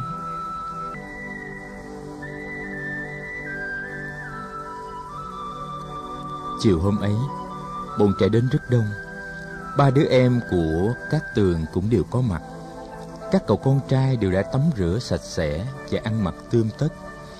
Các cô bé tròn sari màu Tu và Đa mặc sari lụa màu ngà, Năng Đà Ba La màu độc chuối, Hi Ma màu hồng. Bọn trẻ ngồi quanh tất đặt đa dưới gốc cây bồ đề, rực rỡ như những bông hoa. Tu và Đa đem đến rất nhiều trái dừa và những thẻ đường thốt nốt để thết đãi thầy tất đặt đa và cả bọn. Chúng cậy dừa ra và bẻ ra từng miếng để ăn với nhau rất là vui vẻ. Đường thốt nốt càng làm cho dừa ngon thêm. Năng đà ba la và Subas cũng đem theo mấy mươi trái quýt. Chúng chia nhau bốc quýt ra ăn. Sa môn tất đặt đa ngồi giữa bọn trẻ, rất vui. Bé Rupa mời ông một miếng dừa và một miếng đường thốt nốt đặt trên một cái lá bồ đề. Năng Đà Ba La dâng ông một trái quýt. Ông tiếp nhận mọi thứ và cùng ăn chung với bọn trẻ. Bữa tiệc ngắn chưa chấm dứt, Tu và Đa đã lên tiếng. Thưa các anh chị, các bạn và các em, Thầy nói hôm nay là ngày vui nhất của Thầy vì đạo lớn đã được tìm ra. Tu và Đa cũng cảm thấy hôm nay là một ngày rất lớn của Tu và Đa.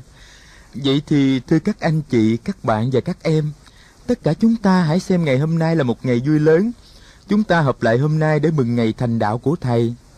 Dạ bạch Thầy, đạo lớn đã thành, chắc Thầy không ở lại với chúng con được lâu.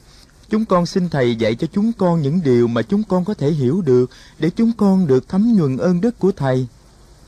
Nói xong, Tu và Đa chấp hai tay lại về hướng Sa môn cù Đàm, dáng điệu kính cẩn và tha thiết. Năng Đà Ba La và bọn trẻ cũng đều chấp tay hướng về Tất Đạt Đa với vẻ. Các con là những đứa trẻ thông minh. Thế nào các con cũng hiểu và làm theo được những lời ta dạy. Đạo lớn mà ta tìm ra rất sâu kín và nhiệm màu. Nhưng nếu người nào chịu học hỏi hết lòng cũng có thể thấy và hành theo được con đường ta tìm ra được gọi là con đường tỉnh thức khi các con bóc một trái quýt ra ăn, các con có thể ăn quýt một cách tỉnh thức hay là không tỉnh thức và thế nào gọi là ăn quýt một cách tỉnh thức? Đó là trong khi ăn quýt, mình biết là mình đang ăn quýt, mình cảm nhận được hương thơm và vị ngọt của trái quýt. Khi bóc quýt, mình biết là mình đang bóc vỏ trái quýt. Khi gỡ một muối quýt bỏ vào miệng, mình biết là mình đang gỡ một muối quýt bỏ vào miệng. Khi tiếp xúc với hương thơm và vị ngọt của muối quýt mình biết là mình đang tiếp xúc với hương thơm và vị ngọt của muối quýt. Trái quýt mà chị nang đà ba la vừa tặng cho thầy hồi nãy có tất cả là chín muối. Thầy đã ăn từng muối trong sự tỉnh thức như vậy, và thầy thấy được rằng trái quýt là rất quý giá, rất mầu nhiệm. Trong suốt thời gian ăn trái quýt này, thầy không quên trái quýt. Vì vậy, trái quýt có thật đối với thầy trong thời gian đó trái quýt có thật, thì người ăn quýt cũng có thật. Và như vậy, tức là ăn quýt trong sự tỉnh thức. Này các con, còn thế nào gọi là ăn quýt một cách không tỉnh thức? Đó là trong khi ăn quýt, mình không biết là mình đang ăn quýt, mình không cảm nhận được hương thơm và vị ngọt của trái quýt. Khi bóc vỏ trái quýt, mình không biết là mình đang bóc trái quýt khi gỡ một muối quýt bỏ vào miệng. Mình không biết là mình gỡ một muối quýt bỏ vào miệng. Khi tiếp xúc với hương thơm và vị ngọt của muối quýt, mình không biết là mình đang tiếp xúc với hương thơm và vị ngọt của muối quýt. Ăn quýt như thế thì không thấy được sự quý giá và màu nhiệm của trái quýt. Ăn quýt mà không biết là mình ăn quýt thì trái quýt không thực sự có mặt. Trái quýt không thực sự có mặt thì người ăn quýt cũng không thực sự có mặt.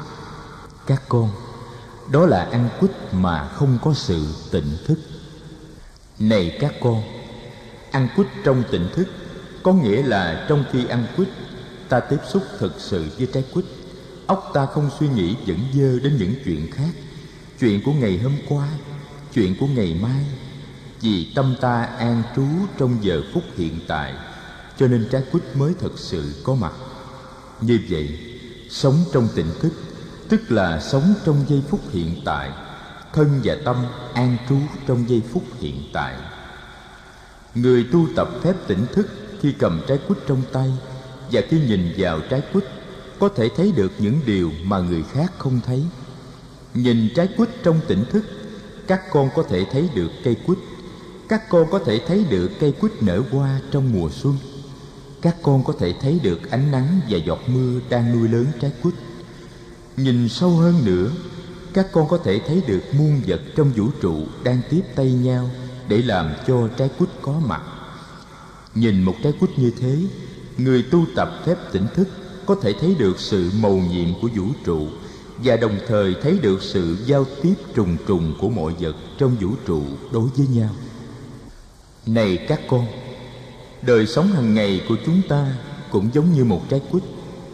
Nếu trái quýt có thể có chín muối hoặc mười muối hay mười hai muối thì mỗi ngày cũng có hai mươi bốn giờ. Mỗi giờ là một muối quýt. Sống một ngày hai mươi bốn giờ cũng như ăn cả một trái quýt. Con đường mà ta tìm ra là con đường sống tỉnh thức suốt 24 giờ một ngày. thân và tâm luôn luôn an trú trong hiện tại ngược lại, tức là sống trong quên lãng.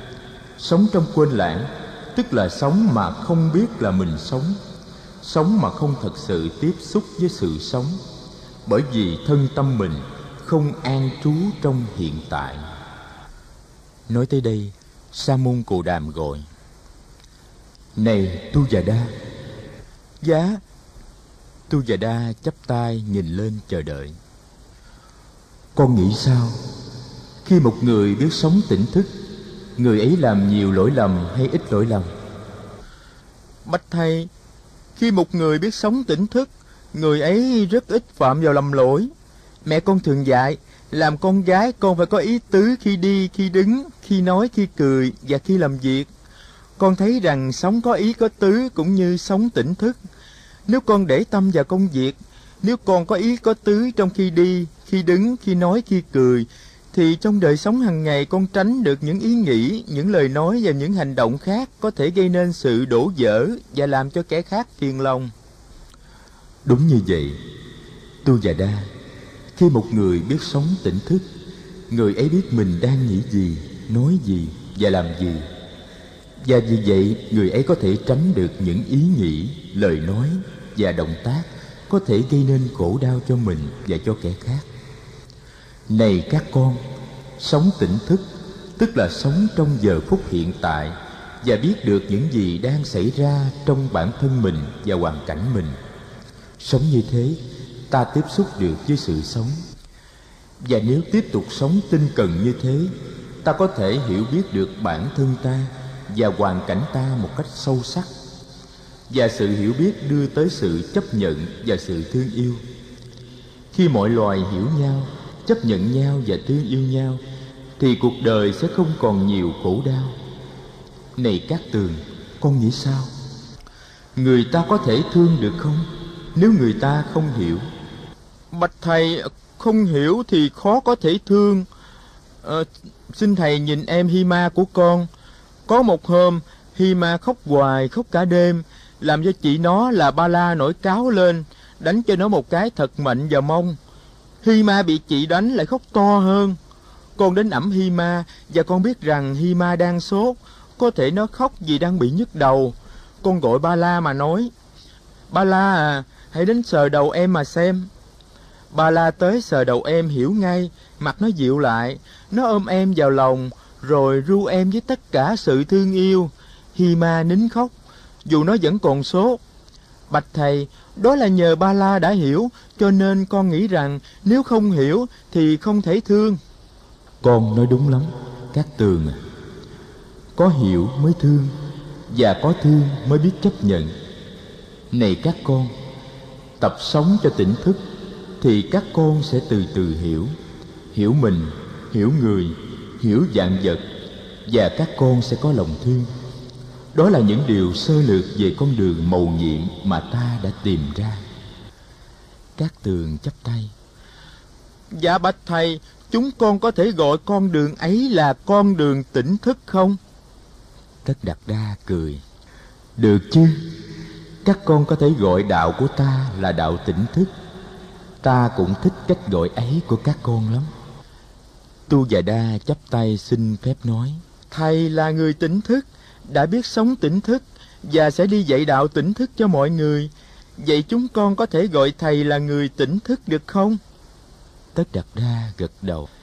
Các con đặt tên cho ta như vậy ta bằng lòng lắm. Cứ gọi ta là người tỉnh thức. Cách gọi ấy ta thấy đơn sơ mà thân mật. Mắt của tu già đa sáng lên cô bé nói. Tỉnh thức và người tỉnh thức theo tiếng Magandhi là Phật. Vậy từ nay chúng con gọi thầy là Phật, cũng có nghĩa là người tỉnh thức. Tất Đạt Đa gật đầu, tất cả bọn trẻ đều quan hỷ.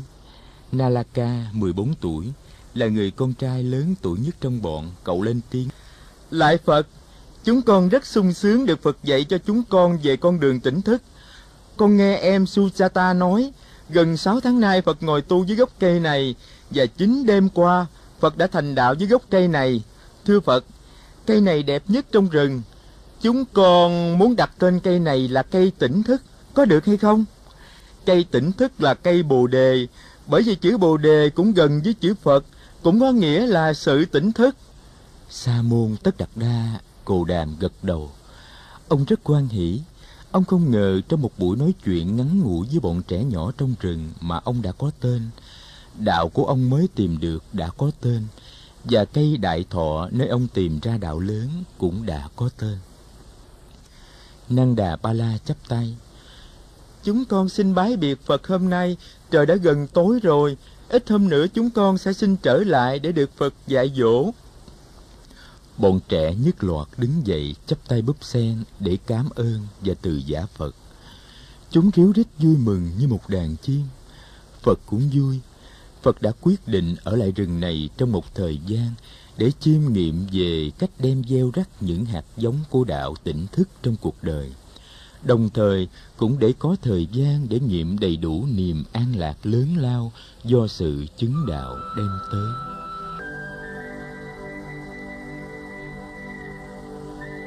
Chương 20 Nai Ngọc.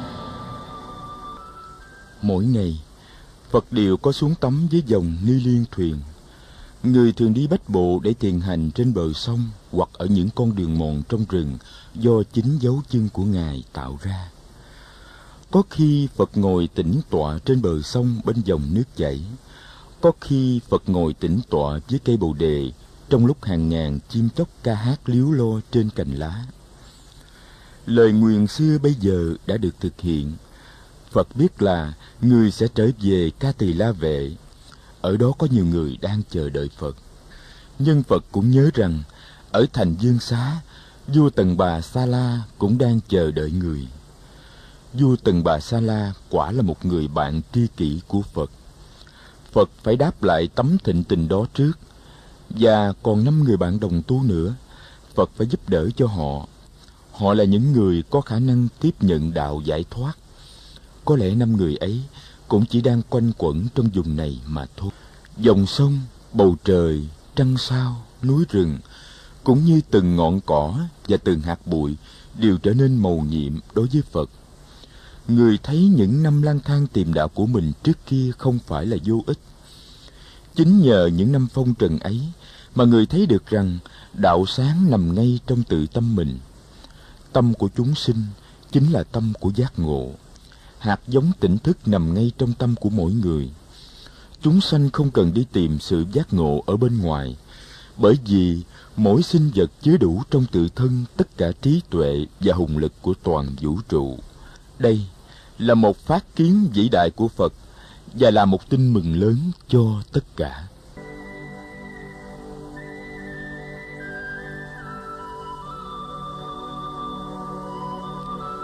Bọn trẻ đã rủ nhau trở lại nhiều lần để được Phật dạy dỗ. Trong khi tiếp xúc với chúng, Phật vui mừng nhận ra rằng đạo lý giải thoát có thể được diễn bày bằng một ngôn ngữ đơn giản và mộc mạc. Bọn trẻ, dù là những em bé chưa bao giờ đi học, cũng có thể hiểu được giáo pháp của Phật. Điều này làm cho Phật phấn khởi. Có một bữa nọ, bọn trẻ đã tới với Phật với một rổ quýt Rổ quýt này do Tu và Đa đem đến. Chúng muốn được cùng ăn quýt với Phật trong sự tỉnh thức để thực tập lại bài học đầu tiên mà chúng đã được học về đạo Phật. Tu và Đa nâng rổ quýt đi mời từng người.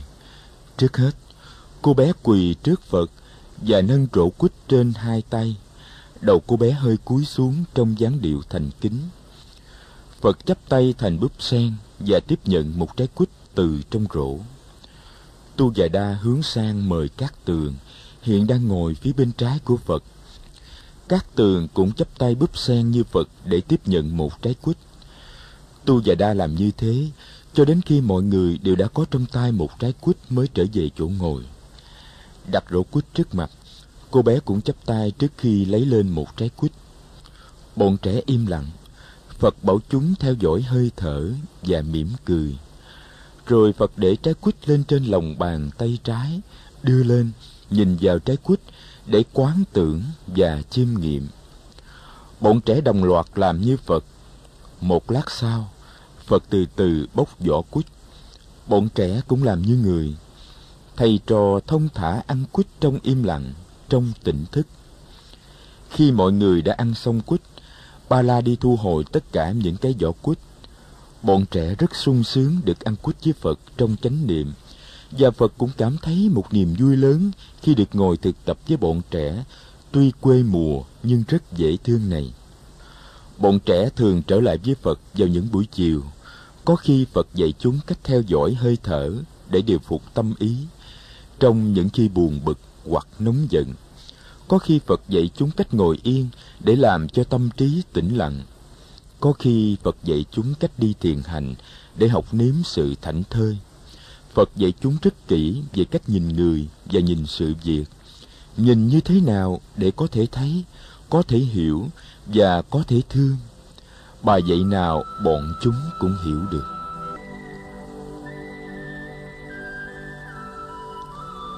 Một hôm, Nang Đà Ba La và Tu Già Đa quyết định cùng nhau may một chiếc áo cà sa mới để dân Phật.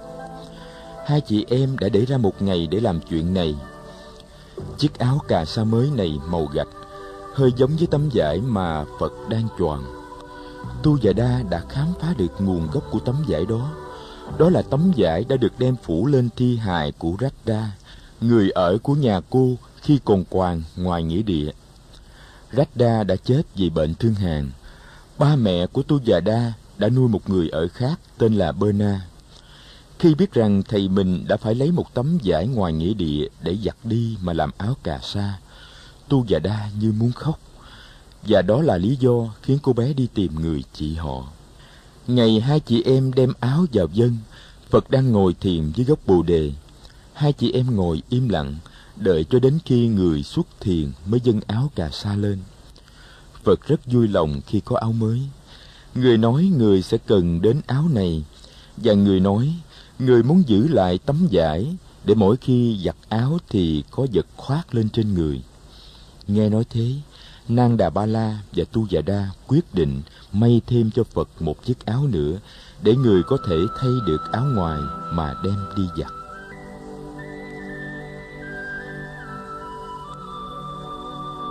Một hôm nọ, bọn trẻ được nghe Phật kể một chuyện tiền thân.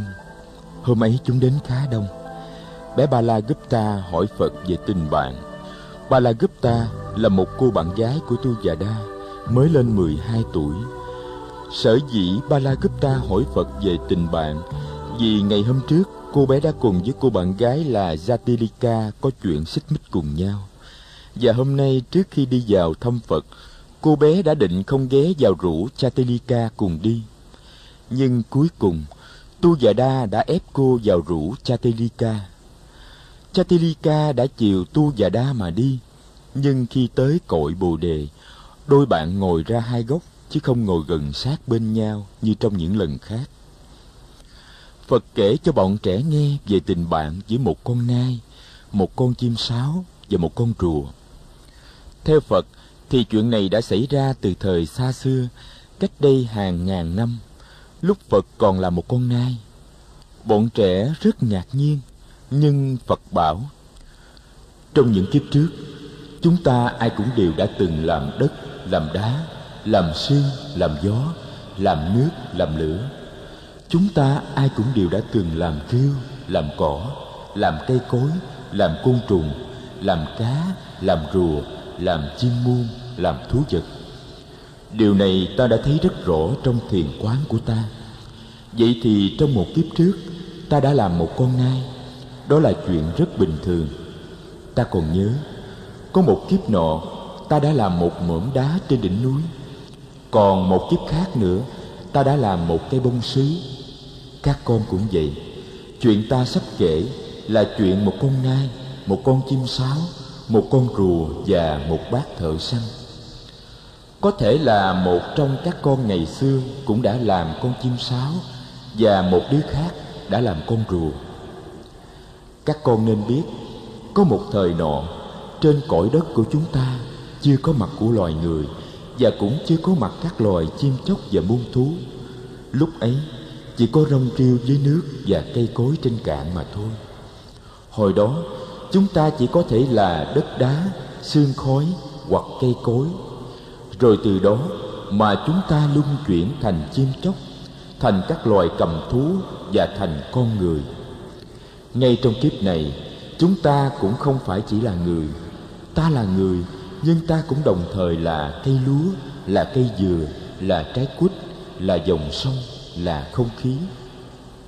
Bởi vì nếu không có mặt những thứ đó thì con người cũng không thể nào có mặt. Cho nên khi các con nhìn cây lúa, nhìn trái dừa, trái quýt, dòng sông, các con nên nhớ, trong kiếp này, tuy mình đã là người, nhưng mình cũng phải nương tựa vào các loài ấy, và mình cũng có thể nói rằng mình là những loài ấy. Thấy được như vậy, mới thật là có hiểu biết và có tình thương. Chuyện ta sắp kể cho các con nghe tuy đã xảy ra cách đây hàng ngàn năm, nhưng cũng có thể là đang xảy ra ngay trong giờ phút này. Các con hãy lắng nghe cho kỹ mà suy nghĩ để xem mình có dính líu gì tới những con vật trong truyện hay không.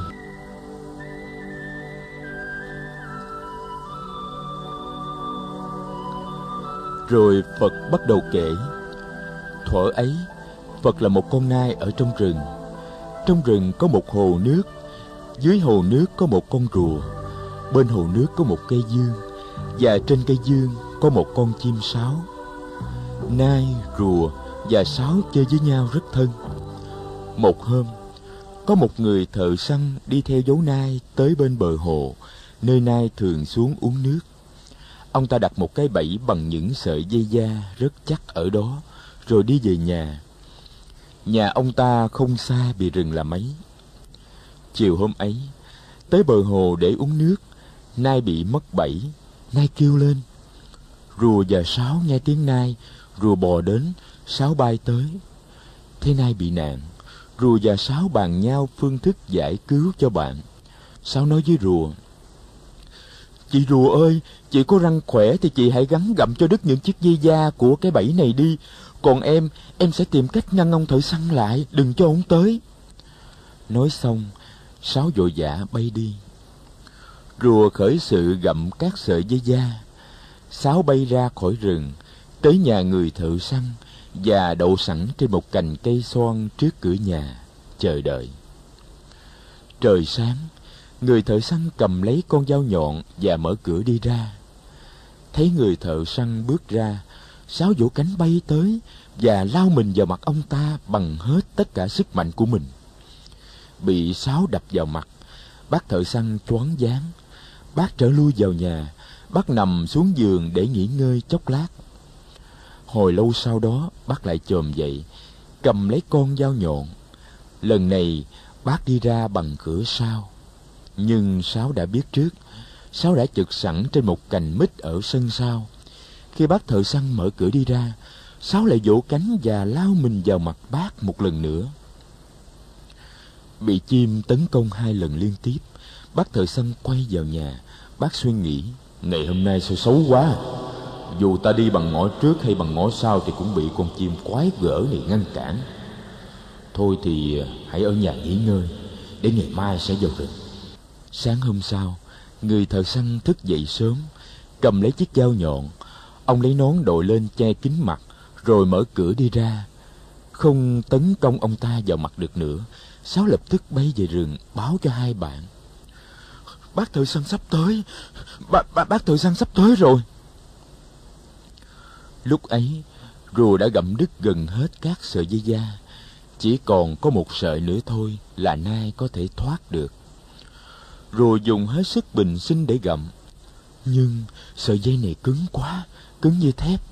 Răng của rùa gần như là sắp rụng hết và miệng rùa chảy đầy máu rất là tội nghiệp rùa đã ra sức gặm trong hai đêm và một ngày. Miệng rùa không chảy máu làm sao được. Trong lúc đó, người thợ săn vào tới. Trông thấy ông ta, nai quảng kinh dùng mạnh một cái. Nhờ vậy, sợi dây da mà rùa gặm nửa chừng bị đứt, nai dội phóng vào rừng. Lúc đó, sáo đã bay lên đậu trên cây dương. Nhưng rùa kiệt sức quá, không bò đi đâu được. Khi mất nai, bác thợ săn tức lắm.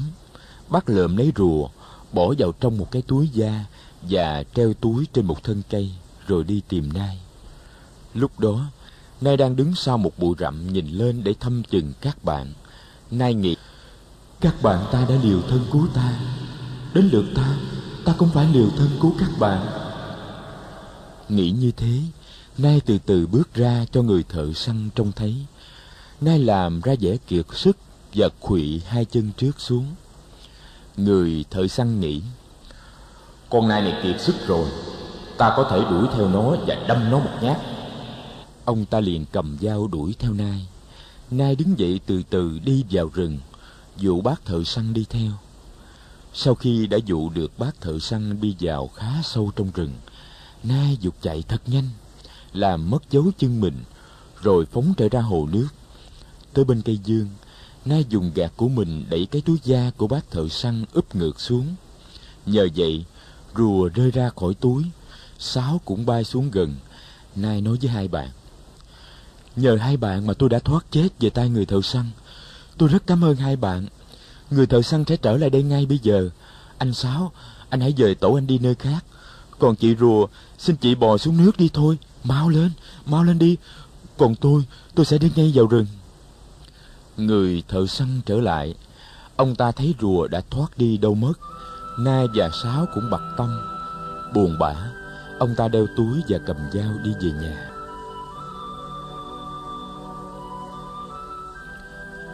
Rupa và Subas nghe đến chỗ con rùa gặm những sợi dây da suốt hai đêm và một ngày, khiến cho miệng rùa chảy máu, thì lấy làm thương lắm. Chúng nó gần khóc. Kể xong chuyện tiền thân, Phật hỏi, các con nghĩ xem, thuở ấy ta là nai, còn ai trong số các con là rùa? Bốn em bé đưa tay lên. Các tường nhận thấy trong số những người đưa tay có cả tu và đa Phật lại hỏi Vậy ai trong số các con là sáu? Lần này các tường đưa tay lên Nó nhận thấy có hai đứa nữa cũng đưa tay lên đó là Chatilika và Balagupta Tu Vệ Đa nhìn Chatilika Rồi nhìn Balagupta Cả hai em đều là sáu Như vậy hai người chỉ là một người Sáu mà giận sáu thì còn ra gì nữa Tình bạn của chúng ta không bằng tình bạn giữa sáo và rùa với nai hay sao? Nói xong, Tu và Đa lại nhìn Palagupta. Palagupta hiểu ý, đứng dậy. Cô bé tiến tới chỗ Chatilika ngồi, đưa hai tay nắm lấy tay bạn. Chatilika cũng đưa hai tay ôm Balagupta vào lòng. Rồi nó ngồi xịt ra một bên để cho Balagupta có chỗ ngồi sát bên nó. Phật mỉm cười các con đã hiểu được chuyện tiền thân các con nên nhớ rằng những chuyện tiền thân như chuyện ta vừa kể đang xảy ra trong cuộc sống hàng ngày giữa chúng ta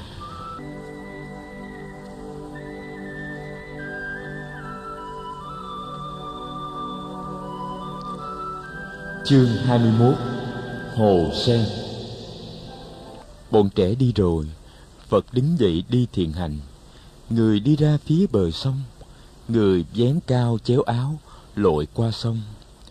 Qua sông, phật theo con đường giữa hai ruộng lúa, đi tới cái hồ sen quen thuộc. Người đứng lại bên hồ. Ngắm những ngó sen, lá sen và hoa sen trong hồ phật thấy vị trí và hình dáng khác nhau của mỗi thứ. Phật biết những củ sen không bao giờ vượt ra khỏi bùn. Phật biết có những cọng sen còn đang nằm dưới mặt nước. Có những lá sen còn cuốn lại, một nửa ở dưới nước, một nửa ở trên không. Có những bông sen đã trồi lên khỏi mặt nước, nhưng búp sen còn ngậm. Có những bông sen đang hé nở. Có những bông sen đã nở lớn lại có những cái gương sen không còn mang theo cánh sen nào. Có những bông sen màu trắng có những bông sen màu xanh có những bông sen màu hồng. Quan sát hồ sen Phật thấy con người cũng vậy, mỗi người một căn tính khác nhau. Đề Bà Đạt Đa không giống A Nan Đà, Gia Du Đà La không giống phu nhân cam lộ mẹ nàng, Tu Già Đa không giống Ba La. Tính tình, đức độ, sự thông minh và tài trí mỗi người một khác. Con đường giải thoát mà Phật đã tìm ra cần được diễn bày nhiều cách để có thể thích ứng với mọi lớp người. Khi Phật dạy dỗ bọn trẻ con trong xóm, người đã tự nhiên tìm được những phương tiện để diễn giải đạo lý cho chúng hiểu.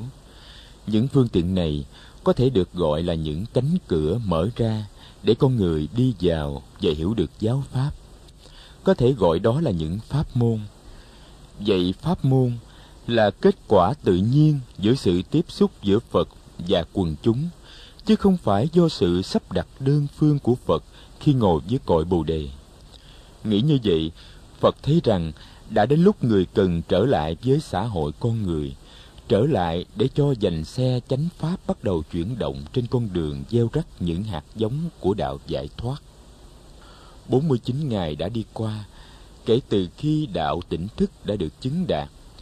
Phật quyết định trưa mai sẽ rời tụ lạc U Lâu Tần Loa, tạm biệt khu rừng êm mát bên sông Ni Liên Thuyền, tạm biệt cây bồ đề và bọn trẻ. Phật định đi tìm hai vị đạo sư của mình là Alala Kalam và Quốc Đầu Lam.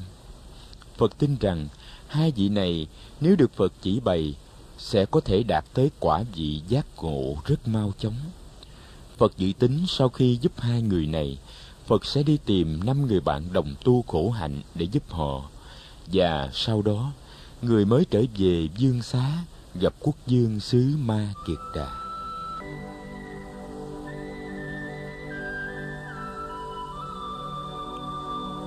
Sáng hôm sau, Phật mặc áo cà sa mới, ôm bát và đi vào thôn U Lâu Tần Loa khi trời còn mờ sương.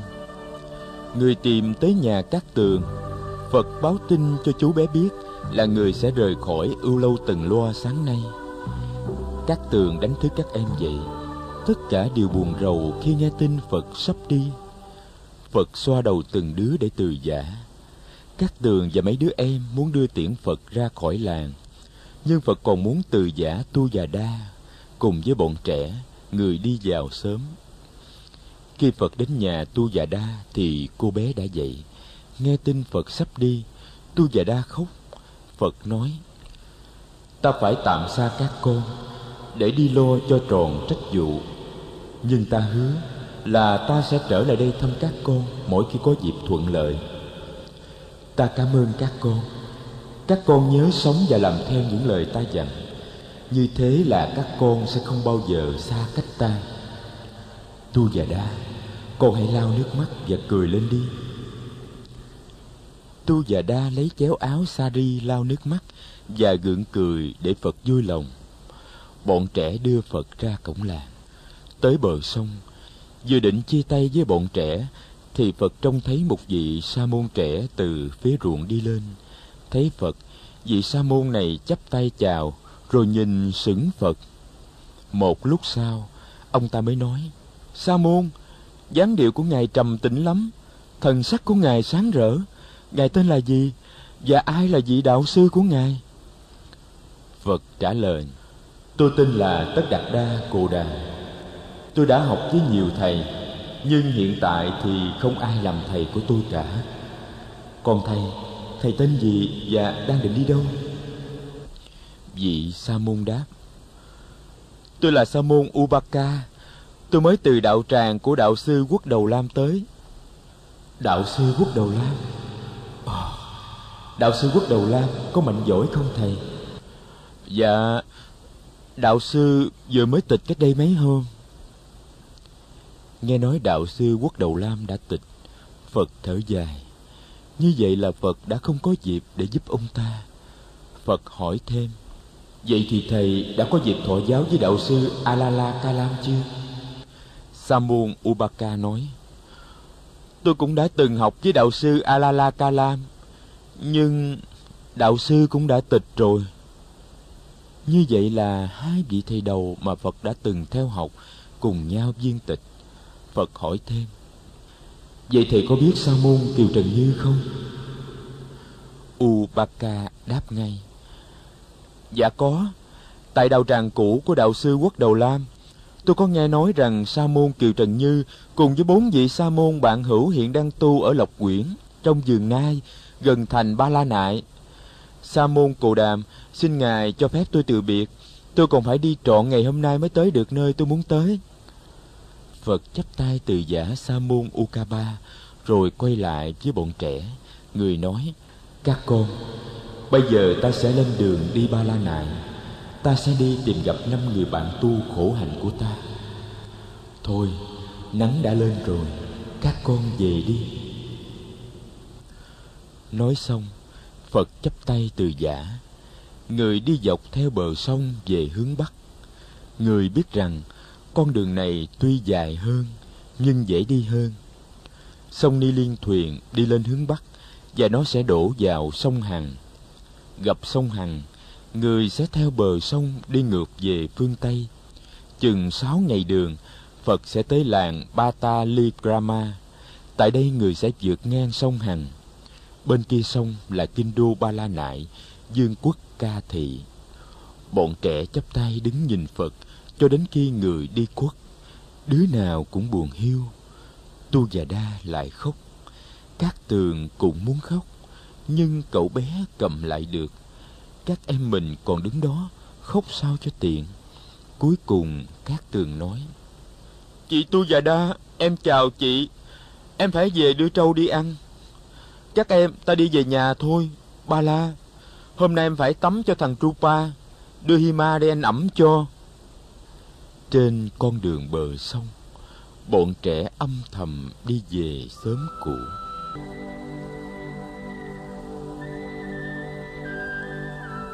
Thầy ananda là một vị sa môn tính tình nhu hòa, rất dễ mến. Người thầy rất đẹp, và thầy có trí nhớ thật diệu kỳ. Bất cứ điều gì phật dạy, thầy đều ghi nhớ không sót một điều. Thầy đã nhắc lại mười một điều mà phật nói trong kinh chăn trâu, theo thứ tự từ trước tới sau. Vị sa môn trẻ các tường nghĩ rằng, tất cả những gì mà chú vừa thuật cho thầy nghe thầy đều đã ghi vào trong ký ức của thầy đầy đủ. Trong khi thuật lại giai đoạn phật còn ở trong rừng với bọn trẻ, các tường thường thỉnh thoảng ngước mặt nhìn ni sư kiều đàm di. Chú thấy hai mắt bà lóng lánh. Chú biết bà rất ưa được nghe những chuyện này, nên chú đã cố gắng thuật lại với thật nhiều chi tiết. Bà rất vui khi nghe chú kể tới những chuyện như chuyện bọn trẻ cùng ngồi im lặng ăn quýt với Phật trong rừng. La Hầu La nghe các tường kể chuyện cũng rất lấy làm thích thú. Còn thầy A Thấp Bà Trí nữa, thầy là người nghe im lặng nhất từ cả ngày hôm qua cho đến ngày hôm nay. Chưa biết thầy là một trong năm vị sa môn từng tu khổ hạnh với Phật tại U Lâu Tần Loa.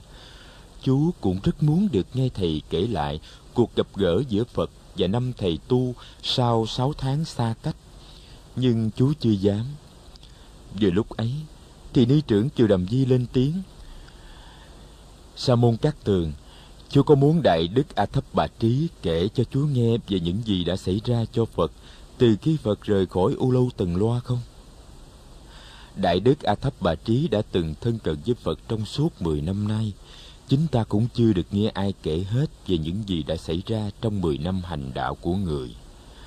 Ở thư Sa môn A Thấp Bà Trí, chúng tôi có thể thỉnh cầu Đại Đức kể lại cho chúng tôi nghe về quãng đời đó của Phật có được không? Thầy A Thấp Bà Trí chắp tay đáp lễ. Xin ni sư cứ gọi tôi bằng thầy, vừa đơn giản vừa thân mật. Hôm nay chúng ta được nghe Sa môn các tường kể cũng đã nhiều rồi, Giả lại cũng lại gần đến giờ thiền tọa buổi tối. về chiều mai xin mời Ni Sư, Đại Đức A Nan Đà và hai chú sang liêu xá của tôi. Nhớ gì, tôi sẽ xin tường thuật lại hết cho quý vị nghe.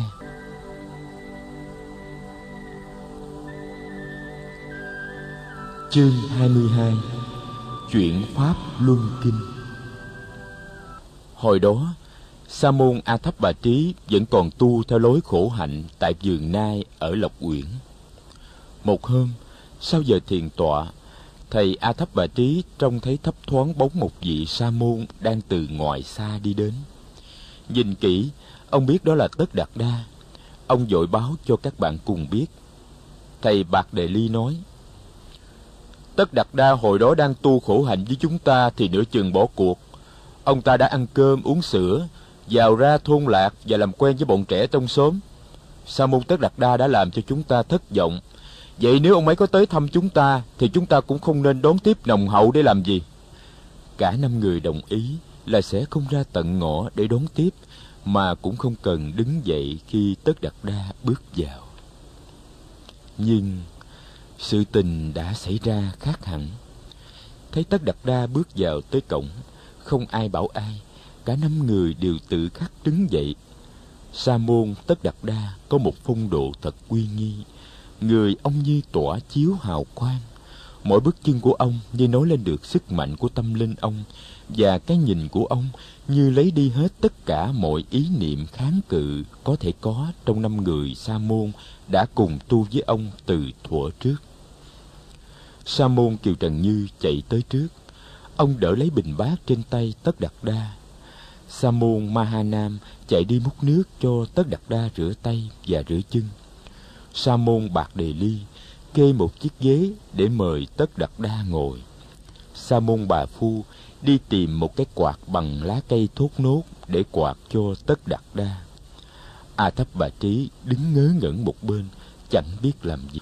Sau khi tất đặt đa đã rửa tay, rửa mặt, rửa chân và ngồi xuống, lúc đó a thấp bà trí mới giật mình, đi tìm rót một bát nước lạnh, đem tới cho tất đặt đa giải khát.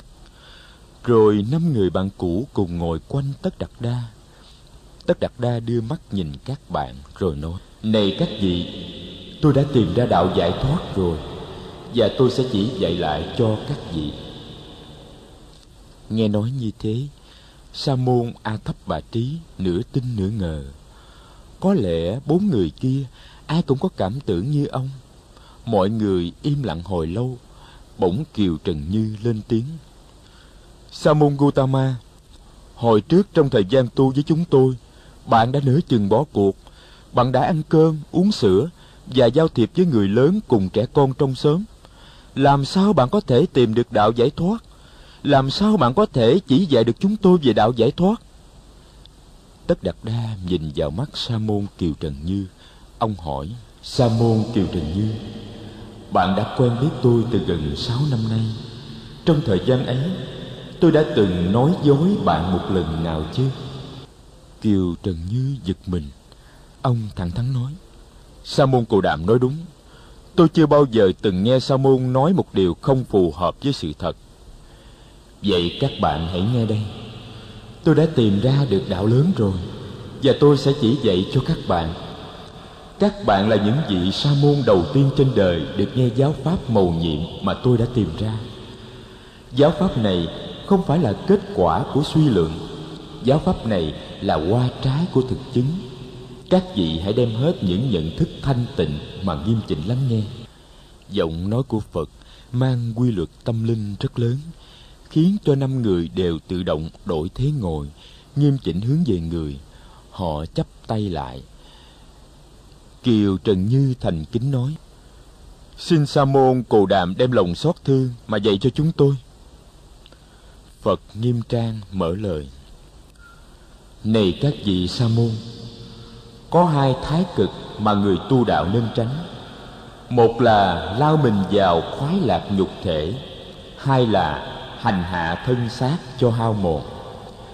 Cả hai con đường đều đưa tới sự phá sản của thân tâm con đường mà tôi đã tìm ra là con đường trung đạo, tránh được hai thái cực ấy, và có thể đem đến trí tuệ giải thoát và an lạc.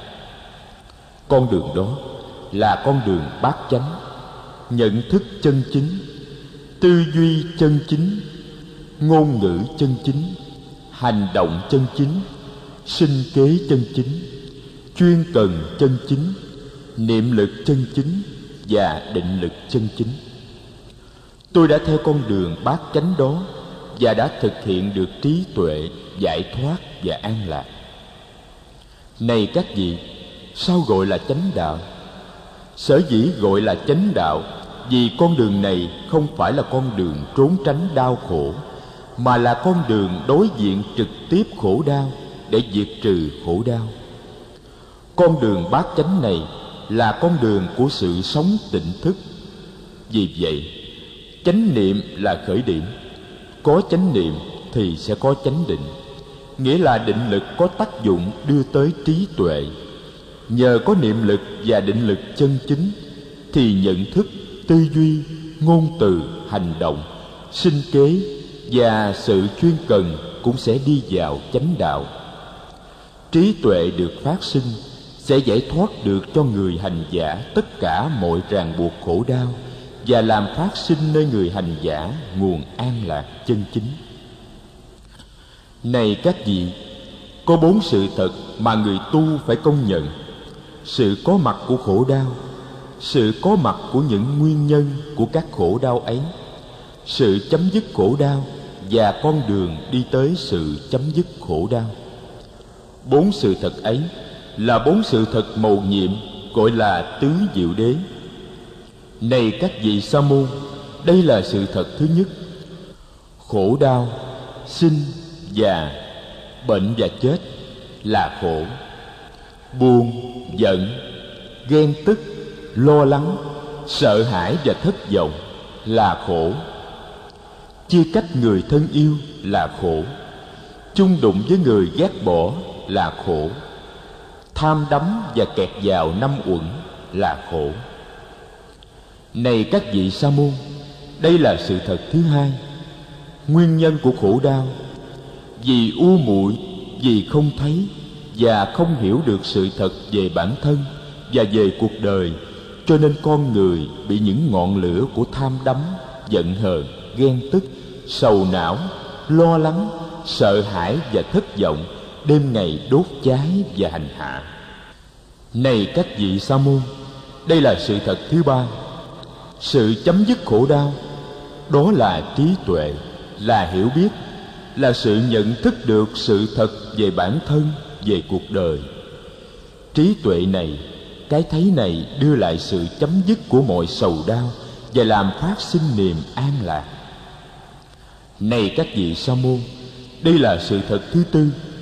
Con đường diệt khổ, đó là con đường bát chánh mà tôi đã trình bày bản chất của bát chánh đạo được nuôi dưỡng bằng nếp sống tỉnh thức hàng ngày, đó tức là chánh niệm. Chánh niệm đưa tới định và tuệ, có năng lực giải thoát con người khỏi mọi niềm đau và đem lại mọi an vui. Tôi sẽ hướng dẫn cho các vị từng bước từng bước trên con đường thực hiện này.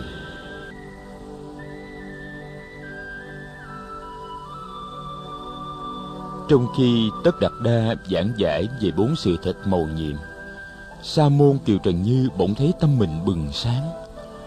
Ông thấy ngay lập tức con đường giải thoát thực sự mà lâu nay ông tìm kiếm. Nét mặt ông rạng rỡ. Thấy vậy, phật chỉ vào ông và nói lớn.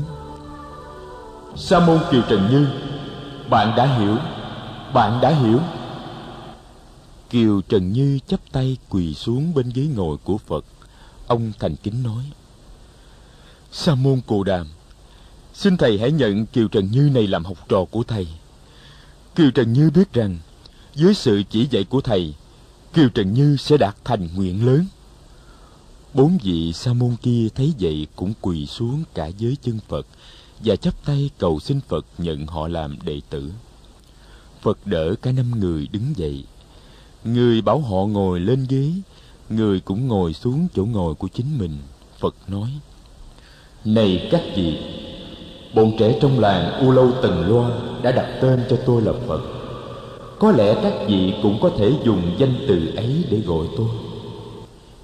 Kiều trần như hỏi lại, bọn con nít gọi sa môn cù đàm là phật. Phật có nghĩa là người tỉnh thức. Đúng như vậy và chúng gọi con đường mà tôi tìm ra là đạo tỉnh thức. Các thầy nghe có được không? Người tỉnh thức, đạo tỉnh thức. Hay hay lắm hay lắm. Danh xưng vừa chính xác, vừa đơn giản và thân mật. Chúng con xin từ đây gọi thầy là phật.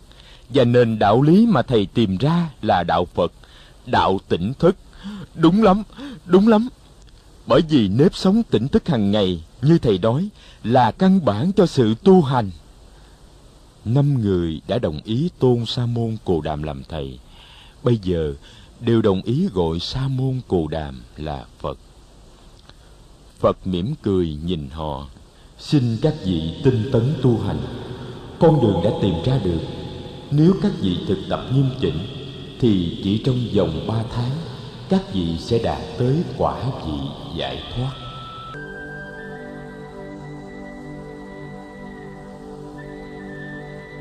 Phật ở lại lộc quyển một thời gian để dạy dỗ cho năm vị sa môn. Họ dâng lời phật chấm dứt lối tu khổ hạnh. Mỗi ngày, ba vị luân phiên cầm bát đi khất thực trong xóm. Trưa về, ba người san sẻ thức ăn xin được cho ba người ở lại. Trong đó có phật. Phật ở lại để hướng dẫn sự tu học cho mọi người. Năm vị tu học rất tinh tấn và ngày nào cũng đạt được nhiều tiến bộ. Phật dạy cho họ về tự tính vô thường và vô ngã của dạng vật. Người phân tích cho họ thấy năm uẩn đều như những dòng sông luôn luôn trôi chảy và biến đổi. Trong đó không có một cái gì có thể gọi là đồng nhất và bất biến.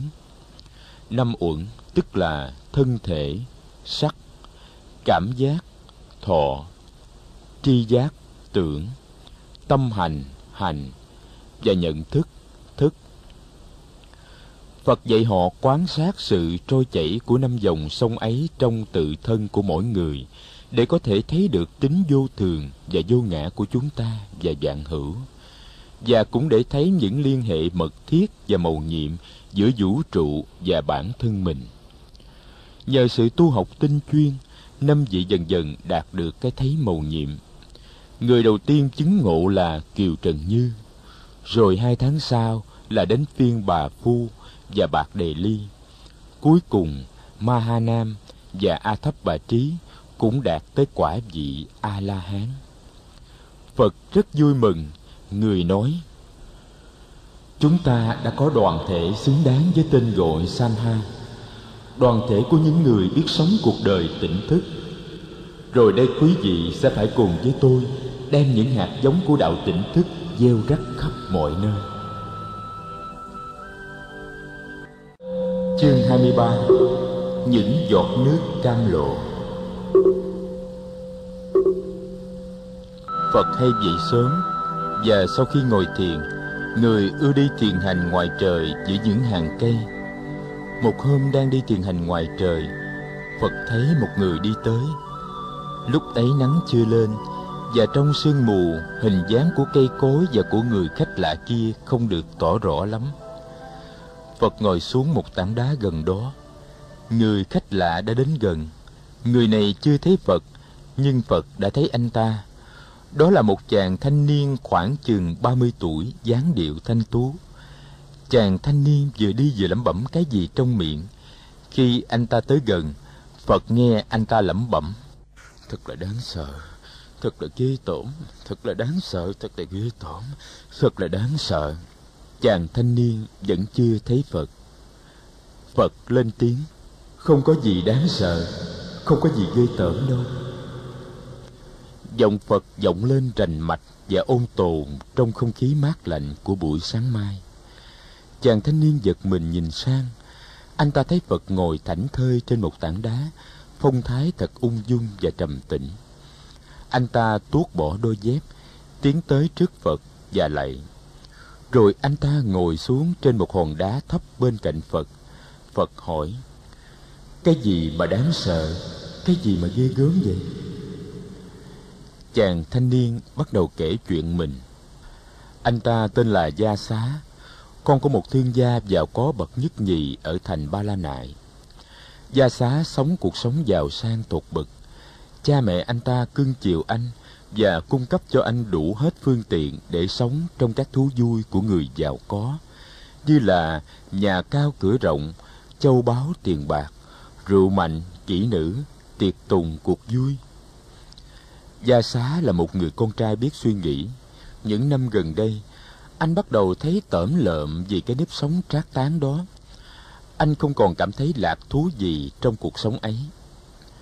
Anh ta khao khát một đời sống lành mạnh, giống như một người bị nhốt lâu trong một căn phòng kín mít khao khát khí trời.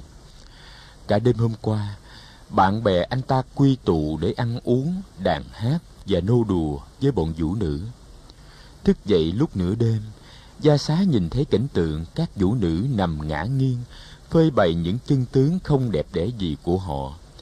Chàng cảm thấy không thể nào còn tiếp tục được cuộc sống trác tán này chàng khoác lên người một cái áo, luồn chân vào một đôi dép và mở cửa đi ra khỏi nhà. Chàng đi ra cổng trước, mở cổng trước. Chàng đi mà không biết mình đi đâu. Chàng cứ thế mà đi trong đêm khuya. Và tình cờ gia xá đi về hướng vườn lộc uyển. Tới đây thì trời vừa sáng, và gia xá gặp phật. Phật dạy, gia xá, cuộc đời đầy dẫy những khổ đau mà cũng đầy dẫy những hiện tượng màu nhiệm. Đắm mình trong dục lạc, điều đó chỉ có thể tàn phá sức khỏe của hình hài cũng như của tâm hồn và lại tạo thêm khổ đau cho ta. Nếu biết sống một cuộc đời lành mạnh, không bị vật dục lôi cuốn, ta có thể tiếp xúc với biết bao cảnh tượng màu nhiệm trong cuộc đời. Gia xá, con hãy nhìn những thân cây đứng trong sương mù này đó là những hình ảnh vừa đẹp đẽ vừa màu nhiệm. Trăng sao, sông núi, ánh sáng mặt trời, tiếng chim hót, tiếng suối reo. Tất cả những biểu hiện đó của vũ trụ đều màu nhiệm, đều đẹp đẽ, đều có thể cho ta những nguồn vui bất tận. Những niềm vui này không phá hại sức khỏe của thân thể và của tâm hồn, trái lại còn nuôi dưỡng được cho thân thể và tâm hồn chính thân thể và tâm hồn con cũng là những hiện tượng màu nhiệm. Con tự nhắm mắt lại, thở ra, thở vào vài ba hơi rồi con mở mắt ra xem. Con thấy không? Hai mắt của con có thể nhìn thấy cây, thấy sương, thấy trời, thấy tia nắng ấm. Hai mắt của con thật màu nhiệm. Vì không tiếp xúc được với hiện hữu màu nhiệm, nên đã có lúc con chán ghét ngay cả thân thể của con và tâm hồn của con có người chán ghét thân thể họ, tâm hồn họ và chán ghét luôn cả cuộc đời, cho nên đã đi tự tử. Họ không biết rằng dạng hữu cũng là màu nhiệm. Họ chỉ thấy được mặt khổ đau của dạng hữu, nhưng khổ đau không phải là bản chất của dạng hữu. Khổ đau là do thái độ sống và do cách nhìn sai lạc của con người mà có.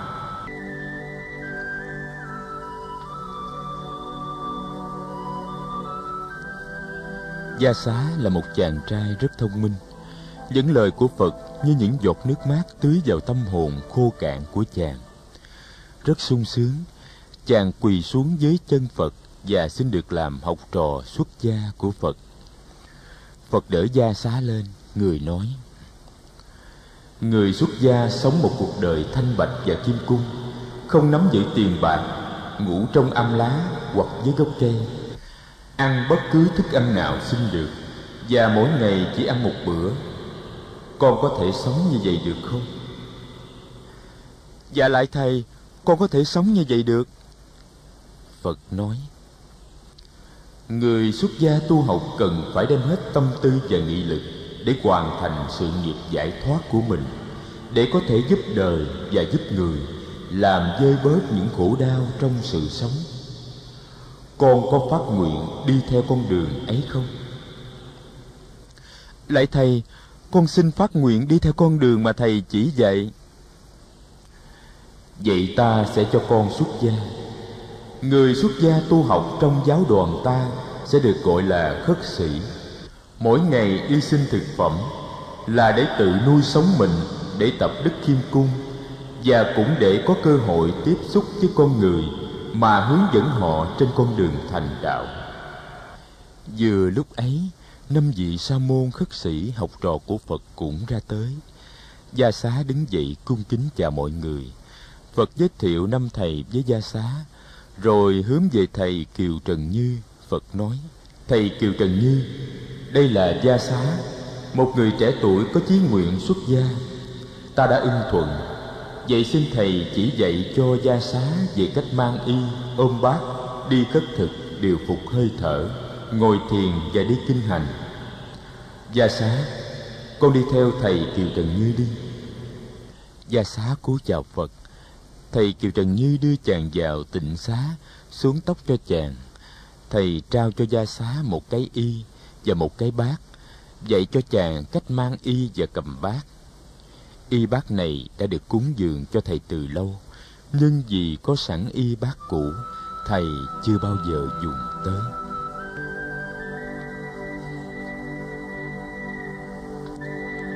Chiều hôm ấy, vị trưởng giả thân sinh của gia xá tìm tới vườn lộc uyển. Suốt buổi sáng, cả nhà đã nhốn nháo đi tìm gia xá.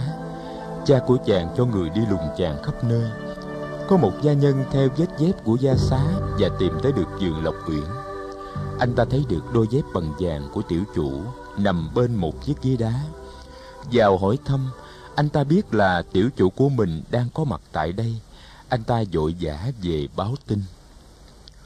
Ông thân sinh của gia xá tìm đến giường lộc uyển và được gặp phật đang ngồi trên tảng đá.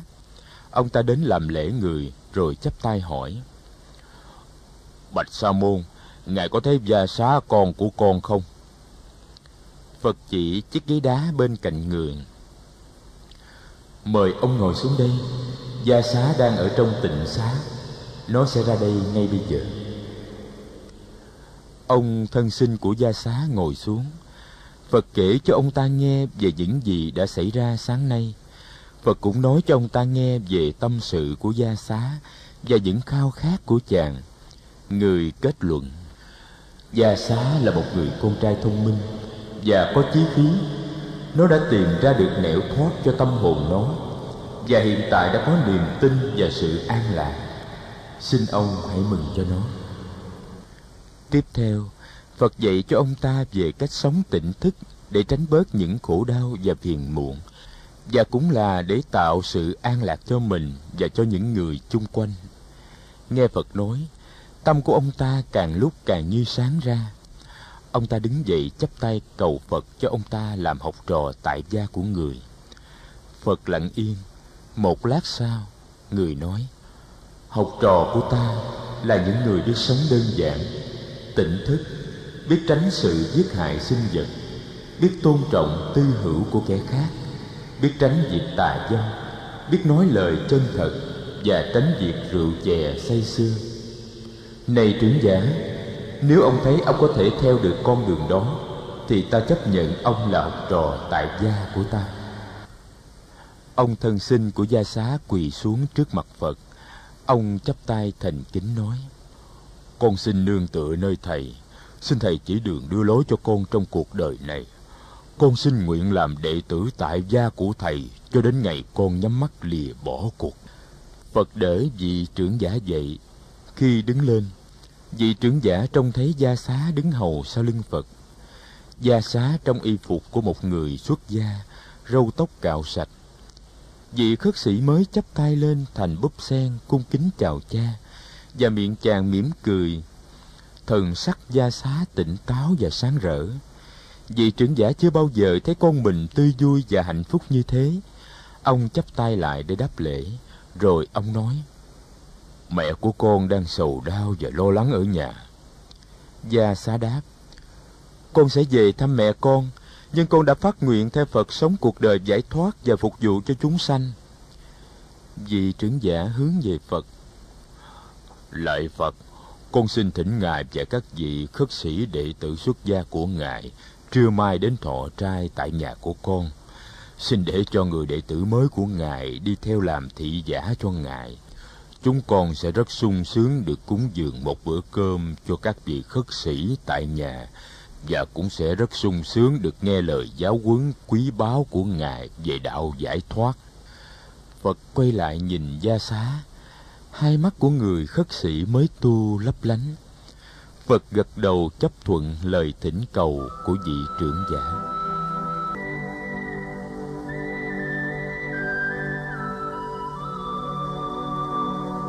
Sáng hôm sau, phật cùng sáu vị khất sĩ đến thọ trai tại nhà ông trưởng giả. Mẹ của gia xá thấy con mừng rơi nước mắt. Phật và sáu vị đệ tử xuất gia được mời ngồi trên những chiếc ghế có trải tọa cụ. Mẹ của gia xá tự tay dâng cúng thực phẩm vào bát của phật và vào bát của sáu vị khất sĩ. Bữa cơm diễn ra trong yên lặng. Cha mẹ của gia xá và các người hầu cận kính cẩn đứng hầu không ai dám nói với ai một lời nào. Bữa cơm kết thúc. Sau khi bát đã được rửa, nước uống đã được dâng lên. Vợ chồng ông trưởng giả chắp tay làm lễ phật và ngồi xuống trên những chiếc ghế thấp phía trước mặt người. Phật bắt đầu giảng cho họ nghe về nội dung của năm giới, căn bản tu học của người đệ tử tại gia. Phật nói, người theo học con đường tỉnh thức thì phải biết chung bồi sự hiểu biết là trí và tình thương yêu là bi của mình. Năm giới tức là cách thức sống để thực hiện từ bi và trí tuệ. Giới thứ nhất là tránh việc tàn hại sinh mạng. Chúng sinh loài nào cũng tham sống sợ chết. Vì vậy nếu ta thực sự học theo đạo hiểu biết và thương yêu, thì ta phải giữ giới không sát sanh. Không những ta không được sát hại con người mà ta còn cố gắng đến mức tối đa để tránh sự sát hại các loài cầm thú.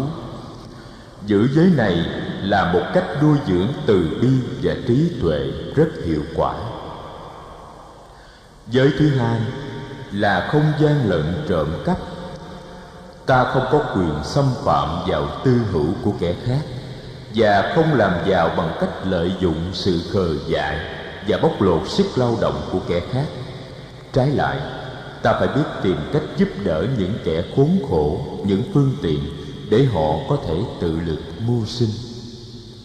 Giới thứ ba là không tà dâm, nghĩa là không xâm phạm đến tiết hạnh của những người khác và hết lòng trung thực với người vợ hoặc người chồng của mình.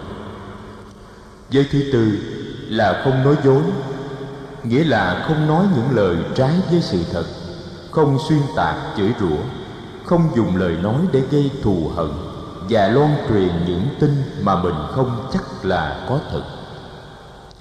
Giới thứ năm là không say sưa không dùng những chất ma túy và kích thích như thuốc phiện và rượu. Nếu ta sống theo được tinh thần của năm giới này, ta sẽ tránh được cho bản thân ta, gia đình ta và bạn bè ta mọi đau khổ và đổ vỡ ta sẽ thấy đời ta tươi sáng và hữu ích lên gấp trăm lần. Trong khi phật nói, bà mẹ của vị khất sĩ trẻ gia xá rất sung sướng. Bà thấy được cánh cửa hạnh phúc mở rộng trước mặt bà. Bà biết chồng mình đã được phật chấp nhận là đệ tử tại gia của người, và điều đó làm bà hân hoan vô hạn. Bà quỳ xuống, chắp tay lại và cầu xin phật cho bà làm đệ tử tại gia sau đó phật và sáu vị khất sĩ trở về lộc quyển. Chương 24 hãy đi như những con người tự do. Tin gia xá đi xuất gia bắt đầu được loan truyền trong giới bạn hữu của chàng. Bốn người bạn thân nhất của gia xá là tỳ ma la subhathu benachi và kiều phạm ba đề một hôm rủ nhau tìm tới vườn lộc uyển. Trên đường đi subhathu nói, nếu gia xá chịu đi tu thì ông thầy của gia xá phải là một người rất giỏi và giáo pháp của ông ta phải là một giáo pháp thâm diệu. Chứ tôi biết gia xá ít phục ai lắm. Tỳ ma la trả lời, không chắc như thế. Có thể là gia xá bốc đồng đi tu một thời gian mà thôi. Sáu tháng hay năm sau anh chàng hoàn tục cũng biết chừng kiều phạm ba đề nói, tỳ ma la anh coi thường gia xá quá. Tôi thấy tánh gia xá trầm lặng và anh ta thường suy nghĩ chín chắn lắm. Bốn người vào gặp gia xá. Gia xá đem các bạn mình tới giới thiệu với phật, gia xá bạch. Lại phật, bốn người bạn này của con đều là những người tốt. Xin phật đem lòng thương mở mắt cho họ thấy được con đường giải thoát phật ngồi nói chuyện với bọn trẻ. Tỳ ma la ban đầu còn có vẻ hồ nghi, nhưng càng nghe phật nói, chàng càng cảm thấy thấm. Cuối cùng, tỳ ma la đề nghị với các bạn xin phật cho cả bốn chàng xuất gia theo gia xá. Bốn chàng trai trẻ quỳ xuống chắp tay cầu phật để được xuất gia. Thấy cả bốn người đều nhiệt thành và thiết tha. Phật ưng thuận người giao cả bốn chàng cho khất sĩ kiều trần như dạy dỗ.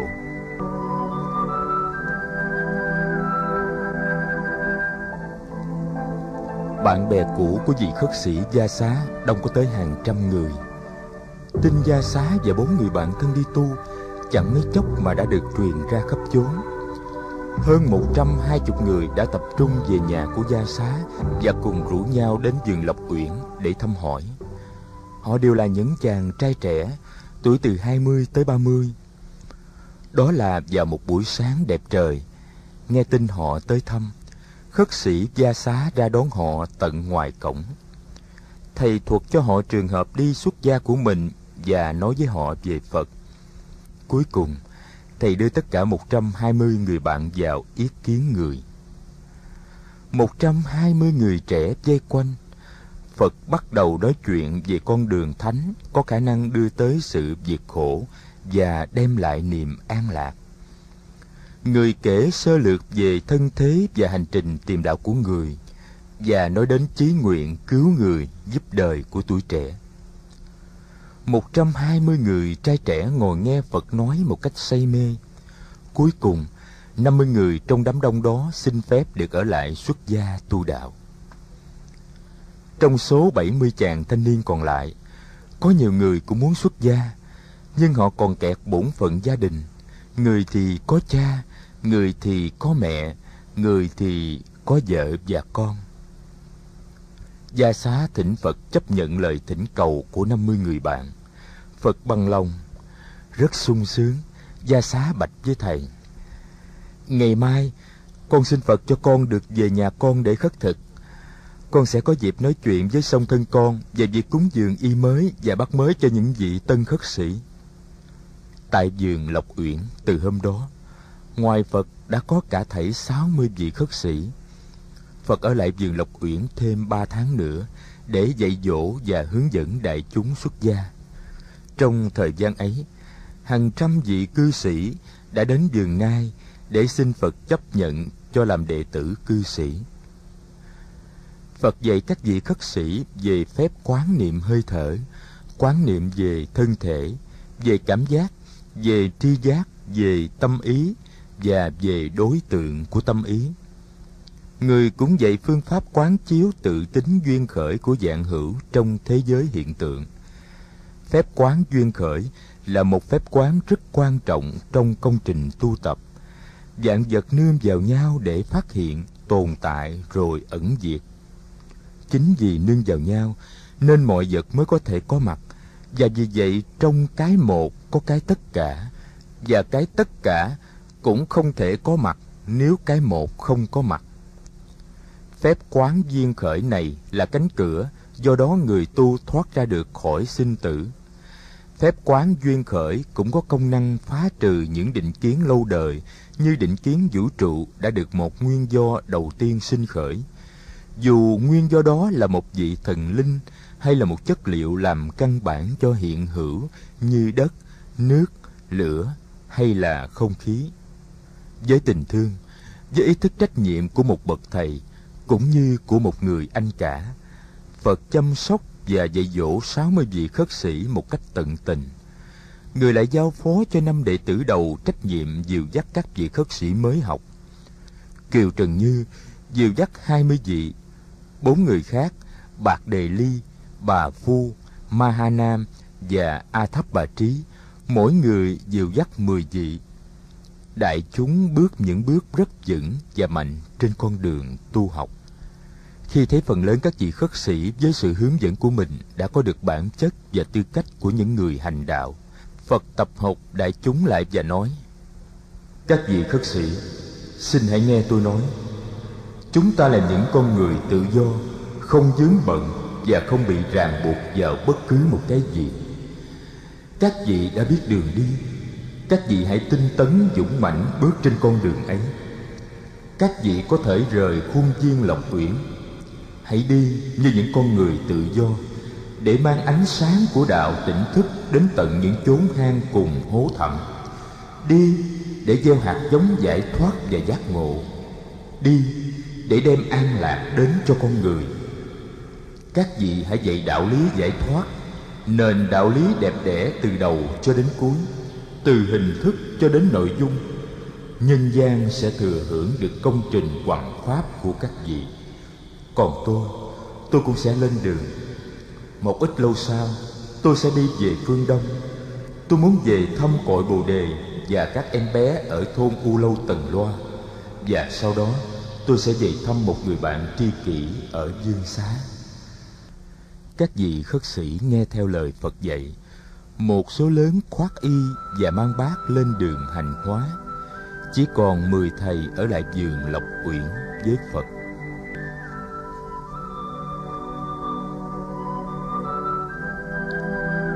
Nhưng từ mấy tháng nay, tại hai vương quốc Ca Thị và Ma Kiệt Đà, nhiều người đã nghe nói tới Phật và các đệ tử của người. Họ nghe nói có một vị hoàng tử dòng họ Thích Ca đi tu đã thành đạo và đang giảng dạy tại vườn Lộc Uyển gần thành Ba La Nại. Nghe tin này, nhiều vị sa môn từng tu tập lâu ngày mà chưa đạt độ được gì rất lấy làm phấn khởi. Từ nhiều địa phương khác, họ tìm về Lộc Uyển. Nhiều người đã sung sướng được nghe Phật thuyết pháp và đã phát nguyện sống đời xuất gia dưới sự chỉ dạy của người. Các vị khất sĩ học trò của Phật đi quằn quá mọi nơi cũng đã bắt đầu đưa về vườn Lộc Uyển rất nhiều thanh niên muốn được xuất gia. Số lượng học trò xuất gia của Phật vì vậy lại tăng lên rất chóng. Một hôm, Phật tập hợp các đại chúng lại, người nói: Các vị khất sĩ, tôi nghĩ rằng tôi không cần trực tiếp làm lễ thọ giới xuất gia cho tất cả những ai muốn sống đời sống phạm hạnh theo con đường tỉnh thức. Nếu bất cứ ai muốn xuất gia đều phải về giường Lộc quyển gặp tôi, thì điều đó sẽ gây ra nhiều bất tiện. Điều bất tiện thứ nhất là các thầy phải bỏ dở công việc quằn quá để đưa người giới tử về tận đây. Điều bất tiện thứ hai là người giới tử không được thọ giới ngay tại chỗ cư trú của mình với sự có mặt của bạn bè và những người thân thuộc. Trái lại, phải đi đường dài có khi mất cả mười mấy ngày mới tới được đây. Điều bất tiện thứ ba là tôi bị bắt buộc ở tại đây mãi mãi. Tôi cũng là một con người tự do như các vị và tôi cũng muốn được tự do đi đâu thì tùy ý tôi. Vì vậy tôi nghĩ rằng các thầy có thể làm lễ truyền giới xuất gia cho những giới tử nào hợp đủ điều kiện và làm lễ ngay tại địa phương hành đạo của mình. Đại Đức Kiều Trần Như đứng lên chắp tay. Lạy Phật, như vậy thì xin Phật dạy cho chúng con phương pháp làm lễ xuất gia cho người phát tâm tu học để chúng con có thể làm lấy khi trường hợp xảy ra. Phật nói, thì quý vị đã từng thấy tôi làm lễ xuất gia cho nhiều người rồi. Quý vị cũng có thể làm như thế.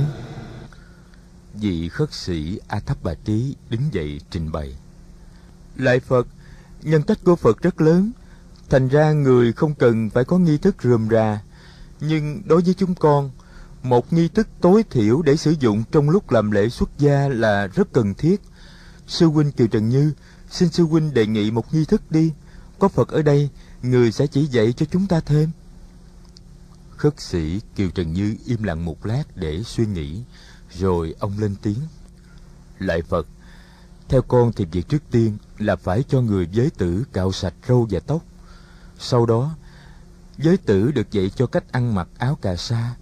Khi mặc áo cà sa vào rồi, giới tử phải dịch trần vai bên phải ra theo nghi lễ và quỳ xuống trước mặt vị khất sĩ truyền giới. Vị khất sĩ này bây giờ là đại diện cho Phật, vì vậy giới tử quỳ với chân người là phải, chắp tay lại thành búp sen. Giới tử phải đọc, Con về nương tựa Phật, người đưa đường chỉ lối cho con trong cuộc đời này. Con về nương tựa Pháp, con đường của tình thương và sự hiểu biết. Con về nương tựa Tăng, đoàn thể của những người nguyện sống cuộc đời tỉnh thức. Lặp lại ba lần như vậy thì giới tử trở nên một vị khất sĩ trong giáo đoàn của Phật. Lại Phật, con mạo muội đề nghị như thế, không biết con có phạm vào lầm lỗi nào không? Phật nói, nghi thức thầy đề nghị hay lắm. Vậy tôi xin xác định với đại chúng, quỳ đọc ba lần tam quy với chân một vị khất sĩ thì có thể trở nên một vị khất sĩ. Đại chúng quan hỷ tuân theo lời Phật dạy. Sau đó mấy hôm, vào một buổi sáng đẹp trời, Phật khoác áo, cầm bát, một mình rời khỏi giường Lộc Uyển. Người hướng về phương Nam, tìm lối vượt sông Hằng để đi về dương quốc Ma Kiệt Đà.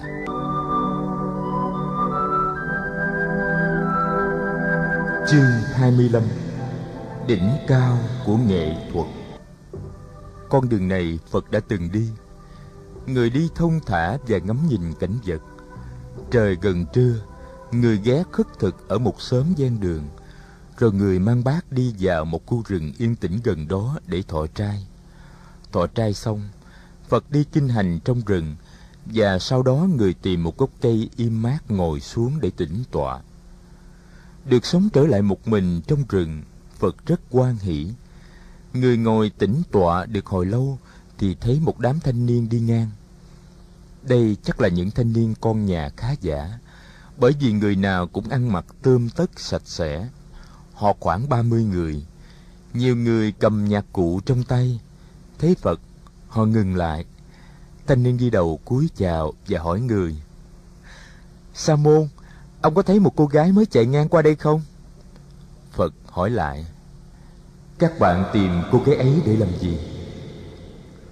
Người thanh niên kể lại đầu đuôi câu chuyện Bọn họ đều là dân thành phố Ba La Nại Họ vào rừng này từ sáng để tổ chức một cuộc vui Họ có đem theo nhiều nhạc cụ và một cô vũ nữ Sau khi đàn hát, nhảy múa và ăn uống Cả bọn đều tìm chốn để ngã lưng ngủ trưa trong khi mọi người ngủ trưa, cô gái đã đánh cắp một số những đồ châu báu trang sức của bọn con trai và bỏ đi mất.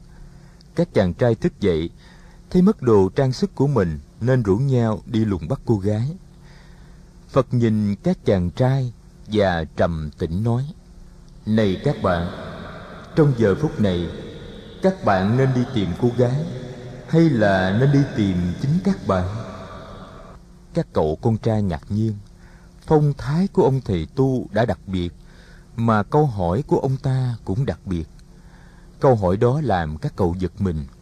Họ rủ nhau ngồi xuống dây quanh phật.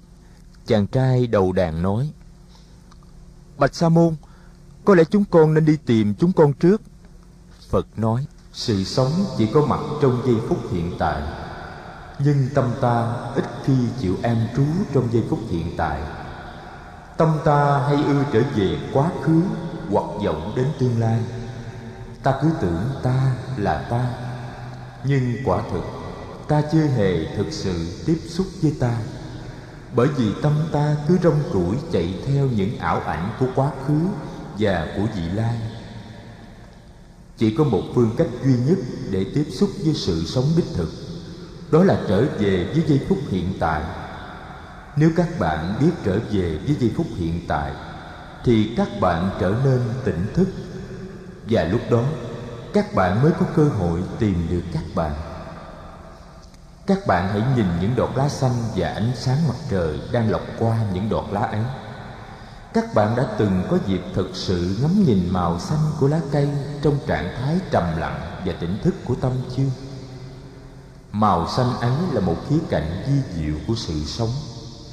Nếu các bạn chưa bao giờ thực sự nhìn màu xanh ấy, Thì giờ đây các bạn hãy thử nhìn đi. Các chàng thanh niên yên lặng, Theo ngón tay trọ của Phật, Họ ngước nhìn những ngọn lá xanh đang rung nhẹ với làn gió thoảng của buổi trưa hè. Một lát sau, Phật quay lại với chàng trẻ tuổi ngồi gần bên người và nói Bạn có ông sáo, vậy bạn hãy thổi sáo lên đi. Chàng thanh niên hơi ngạc nhiên một chút Nhưng cũng lấy sáo ra. Ngồi lại ngay ngắn Anh ta đưa ống sáo lên thổi. Mọi người lắng nghe. Tiếng sáo đượm buồn như tiếng than khóc của một cuộc tình duyên dở lỡ. Trong khi anh thổi sáo Mắt Phật không rời khỏi anh.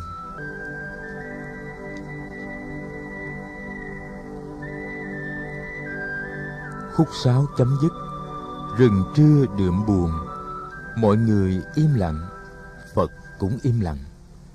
Bỗng nhiên người thanh niên thổi sáo quay lại, Cầm đưa ông sáo cho Phật. Sa môn, Ngài thổi sáo đi.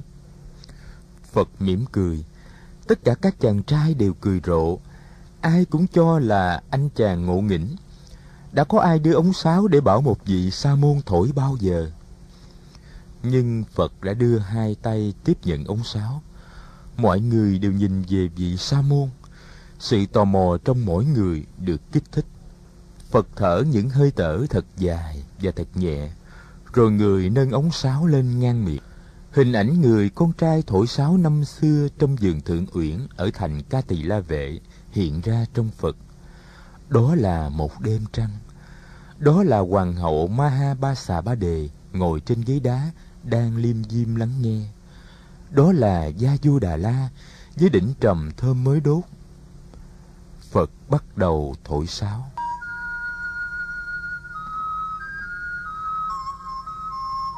Tiếng sáo nhẹ như một làn khói nhỏ lơ lửng và nhẹ nhàng đi lên từ một mái tranh nghèo nào đó ở ngoại thành ca tỳ la vệ trong giờ nấu cơm chiều. Rồi làn khói bỗng nhiên tỏa rộng trên không gian như một đám mây. Đột nhiên, đám mây biến hình thành một đóa hoa sen ngàn cánh. Mỗi cánh hoa là một màu sắc khác nhau lấp lánh trong ánh nắng chiều.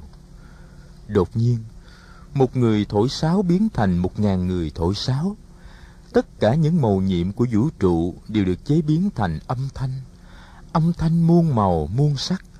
Âm thanh khi thì nhẹ như gió thoảng, khi thì mau như tiếng mưa rào. Khi thì trong như tiếng hạt, khi thì đậm đà như tiếng ru con. Khi thì sáng rỡ như ngọc lưu ly, khi thì hùng vĩ như tiếng hải triều.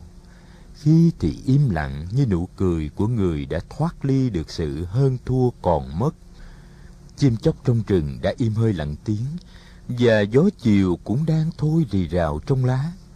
Rừng được bao phủ bởi một không gian thanh tịnh, an lạc và nhiệm màu. Tất cả các chàng thanh niên ngồi bên phật đều trở nên tỉnh táo một cách kỳ lạ. Họ hoàn toàn sống trong giây phút hiện tại. Tiếng sáo đưa họ về với những mầu nhiệm của giây phút hiện tại. Họ có rừng cây, họ có phật, họ có tiếng sáo họ có nhạc họ có bản thân họ. Tiếng sáo đã chấm dứt, nhưng tiếng sáo vẫn còn. Không có chàng thanh niên nào còn nghĩ tới cô vũ nữ và những châu ngọc bị đánh cắp nữa.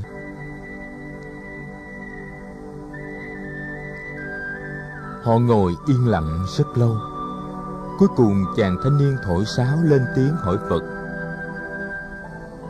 Sa môn thầy thổi sáo thật hay? Con chưa bao giờ nghe ai thổi sáo diệu kỳ như vậy. Thầy đã học với ai?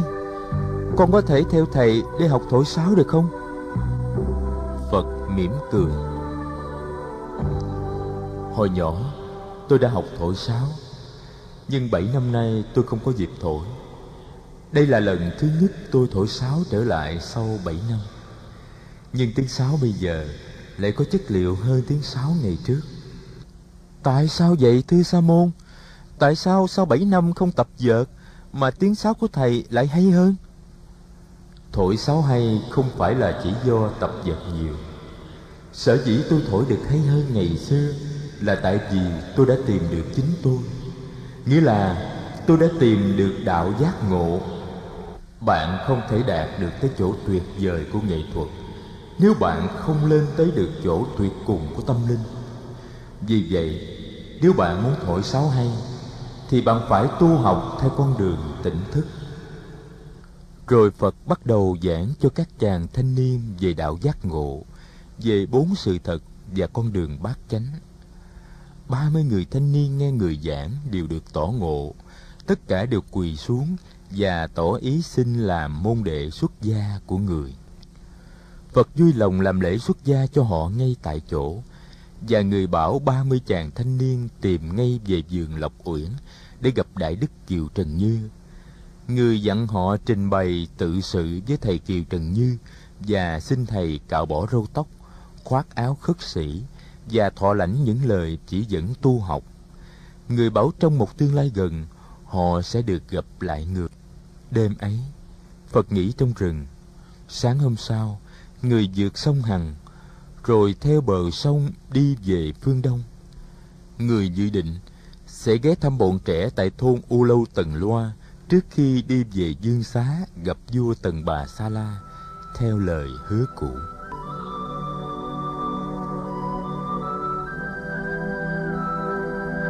Chương 26 Nước cũng đi lên như lửa. Bảy hôm sau, Phật về tới U Lâu Tần Loa. Người rất vui được trở về rừng cây thanh tú với cội bồ đề. Phật nghĩ lại một buổi chiều và một đêm tại đó. Sáng hôm sau, Người gặp chú bé Cát Tường ở bờ sông Ni Liên Thuyền. Cát Tường thấy Phật rất mừng. Hai thầy trò ngồi chơi thật lâu bên bờ sông. Rồi Phật bảo Cát Tường đi cắt cỏ. Người cũng học cắt cỏ với cậu bé. Một lát sau, Tạm biệt Cát Tường, Phật khoác áo ngoài Nâng bát vào sớm để quá trai. Chiều hôm sau, bọn trẻ rủ nhau đến thăm Phật. Tu và Đa và các Tường đem theo các bạn rất đông. Các em của các tường đều có mặt. Bọn trẻ được gặp phật vui mừng khôn xiết. Phật kể cho chúng nghe sơ lược những gì đã xảy ra trong gần một năm qua. Và phật hứa là khi các tường hai mươi tuổi, phật sẽ cho cậu xuất gia để học đạo. Phật nói vào tuổi ấy các tường đã có thể theo phật vì lúc ấy các em các tường đã lớn cả rồi bọn trẻ cho phật biết là gần nửa năm nay có một đoàn đạo sĩ Bà La Môn khổ hạnh đến cư trú trong vùng. Họ đông lắm, có tới gần 500 người. Họ không cạo đầu như các vị sa môn, tóc họ kết và bới ở trên đầu. Người đứng đầu tên là Ca Diếp, rất được mọi người kính nể. Họ theo đạo thờ cúng thần lửa. Sáng hôm sau, Phật tìm tới trú sở của đạo sĩ Ca Diếp Giáo đoàn Bà La Môn này cư trú ở bìa rừng phía bên kia sông. Họ sống trong những túp liều dựng bằng cành cây và lá cây. Áo của họ mặc được làm bằng vỏ cây. Họ tiếp nhận các thức cúng dường của dân chúng từ các làng mạc trong vùng. Nhưng họ không đi khất thực. Họ tự nấu nướng lấy. Họ cũng chăn nuôi thú vật để ăn và cũng để cúng tế.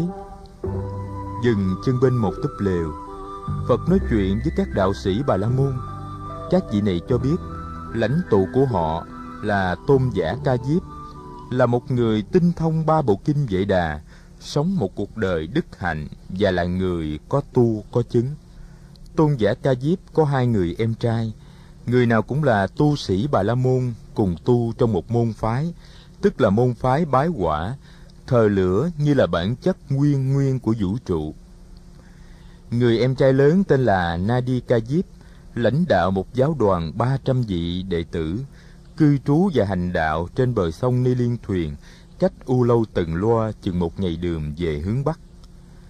Người em thứ hai tên là Gaja Tajip lãnh đạo một giáo đoàn gồm hai trăm đệ tử, cư trú và hành đạo tại Gaza.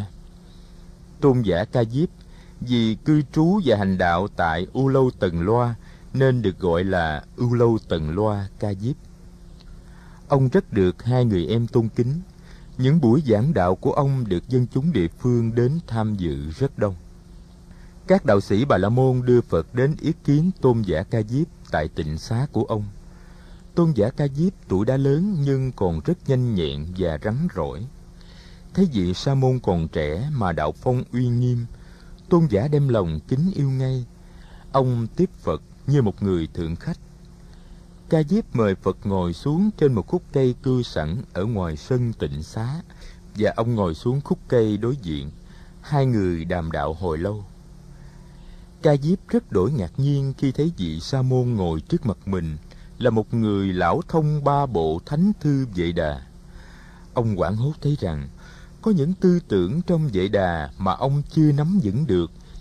Vị sa môn này đã chỉ cho ông thấy những chỗ uyên ảo nhất của các bộ áo nghĩa thư và vệ đà những chỗ ông đã tưởng rằng ông hiểu mà thực ra ông chưa hiểu lạ hơn nữa là khi nói tới các môn tự dựng học ngữ nguyên học sử truyện văn pháp học và 18 pháp tế tự của đạo Bà La Môn, không có điều gì mà vị sa môn này không thông. Trưa hôm ấy, Phật nhận lời thọ trai với U Lâu Tần Loa Ca Diếp Xếp áo ngoài lại thành bốn để trải thành tọa cụ trên bờ cỏ. Phật ngồi đoan nghiêm thọ trai trong im lặng. Ca Diếp thấy đạo phong uy nghiêm của người thì rất lấy làm cảm phục ngồi bên vị khách sa môn, ông cũng giữ sự im lặng đoan trang để thọ trai. Chiều hôm ấy, trong khi đàm đạo với ca diếp, phật nói, này hiền giả hiền giả hãy nói cho tôi biết, tại sao thờ thần lửa lại có thể đem lại cho chúng ta sự giải thoát? Tôn giả ca diếp giữ im lặng một lát. Ông biết rằng, đối với vị sa môn có trí tuệ xuất chúng này ông không thể trả lời một cách khinh suất và dung thường được. Ông đã chinh phục được hàng trăm người theo môn phái ông. Nhưng ông biết, chinh phục được vị sa môn này là một điều rất khó. Ca diếp bắt đầu nói về lửa như là bản chất uyên nguyên của vũ trụ. Lửa có nguồn gốc từ phạm thiên. Vì vậy, trong các quả viện, nghĩa là trong điện thờ chính của giáo phái bái quả, luôn luôn hình tượng của phạm thiên được đặt vào vị trí trung ương. Kinh áo nghĩa thư có nói về phép thời lửa. Lửa là sự sống. Nếu không có lửa thì không có sự sống. Lửa là ánh sáng, là hơi ấm, là nguồn năng lượng làm phát sinh ra cây cối, muôn thú và con người. Lửa phá tan bóng tối, phá tan sự lạnh lẽo, đem tới nguồn vui và sự sinh trưởng của dạng vật thức ăn nhờ lửa mà được tịnh hóa. Con người nhờ lửa mà trở về và hợp nhất được với thiên chủ phạm thiên. Vì lửa là sự sống, nên lửa chính là phạm thiên vậy. Thần lửa agni cũng chỉ là một trong muôn ngàn biểu hiện của thiên chủ phạm thiên. Trong quả diện, thần lửa agni thường được biểu hiện như có hai cái đầu.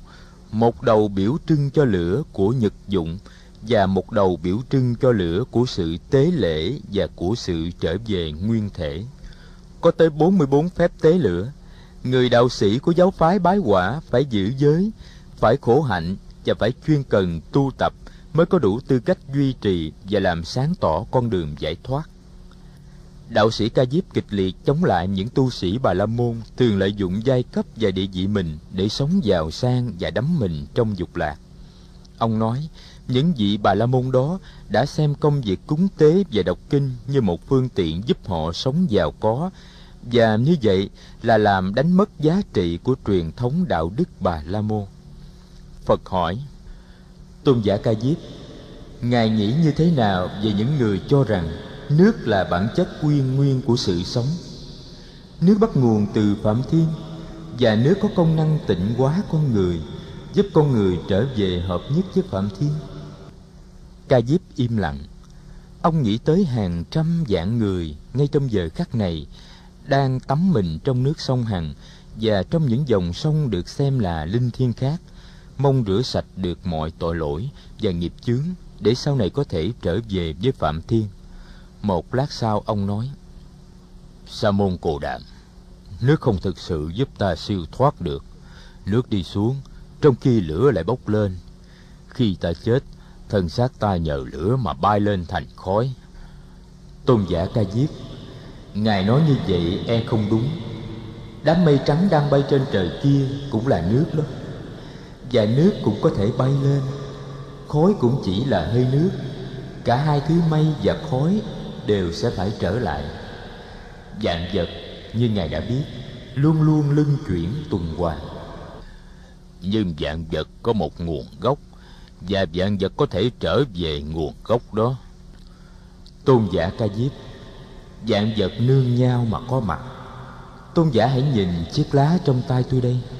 Đất, nước, hơi nóng, hạt mầm, thân cây, đám mây, mặt trời, thời gian và không gian đều là những nhân duyên giúp cho chiếc lá này có mặt. Nếu thiếu một trong những nhân duyên ấy, thì chiếc lá không thành tất cả các loài đất đá, thảo mộc và cầm thú đều dâng theo luật duyên sinh ấy. Nguyên ủy của một vật là dạng vật. Tôn giả, hãy quan sát kỹ xem, có bao giờ một nhân mà đưa tới được quả đâu? Nhân quả là trùng trùng. Ý niệm về một nguyên nhân duy nhất và đầu tiên là một vọng tưởng do thiếu quán chiếu mà ra. Này tôn giả chiếc lá tôi cầm trong tay đây là do tất cả các pháp trong vũ trụ hợp lại để tạo thành. Trong đó, có cả nhận thức của tôn giả. Vị đạo sĩ bà la môn im lặng.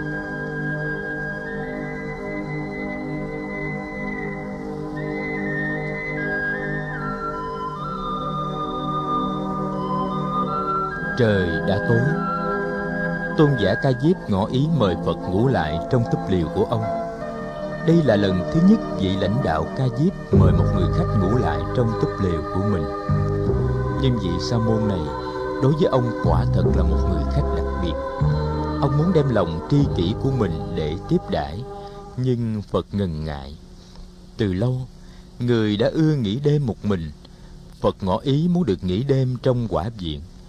Vì đạo sĩ bà la môn nói mấy hôm nay, có một con rắn lớn chui vào núp trong quả viện. Đủ như thế nào nó cũng không đi. Sa môn cụ đàm không nên nghỉ đêm trong ấy, có thể rất nguy hiểm. Chính vì con rắn kia mà lâu nay chúng tôi đã phải lập tế đàn ngoài trời để hành lễ. Tôi xin ngài hãy nghỉ đêm tại đây cho an toàn. Phật nói, tôn giả an tâm, tôi muốn được nghỉ đêm trong quả viện. Chắc cũng không sao đâu. Phật nghĩ tới những tháng ngày ngồi tu ở các nơi núi rừng cao thẳm. Có khi thú dữ đi ruồng cả đêm mà không động tới người. Có khi đang ngồi tĩnh tọa, người trông thấy những con rắn thật lớn bò ngang qua trước mặt. Phật biết là nếu mình cẩn thận, đừng làm cho các loài này hoảng sợ, thì chúng sẽ không động tới mình. Thấy Phật đã nhất quyết, Ca Diếp nói, sa môn cồ đạm đã muốn nghỉ đêm tại quả viện thì xin cứ tự tiện. Ngài muốn ở đó bao lâu cũng được. Đêm ấy, phật nghỉ trong quả viện. Trên bàn thờ trung ương, lửa được nuôi bằng nhiều chiếc đèn. Mỗi chiếc đèn có nhiều bất, góc bên trái chất nhiều khúc cây lớn. Có lẽ là những khúc cổ quý dùng để đốt lửa bên ngoài mỗi khi hành lễ. Phật nghĩ, nếu có một con rắn cư trú trong quả viện thì con rắn ấy có thể ẩn nấp trong đống gỗ. Người chọn góc đối diện, xếp áo cà sa ngoài thành bốn, trải xuống làm tọa cụ và bắt đầu tĩnh tọa. Khi phật ngừng tĩnh tọa thì trời đã khuya.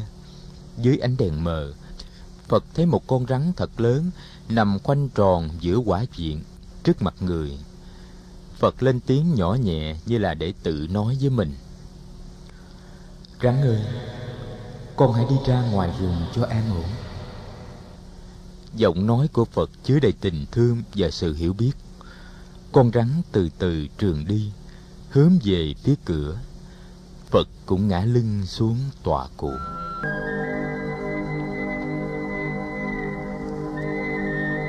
Khi Phật thức giấc, Thì ánh trăng khuya trên chết chiếu vào nơi người nằm. Trăng mười tám thật sáng Phật muốn đi ra ngoài rừng để thiền hành. Người ngồi dậy cuốn áo, rủ bụi Rồi khoác áo lên người và đi ra khỏi quả viện. Vào lúc trời tảng sáng thì quả viện bốc cháy Không biết vì lý do gì. Các vị đệ tử của đạo sư Ca Diếp thấy lửa đều quảng hốt la lớn.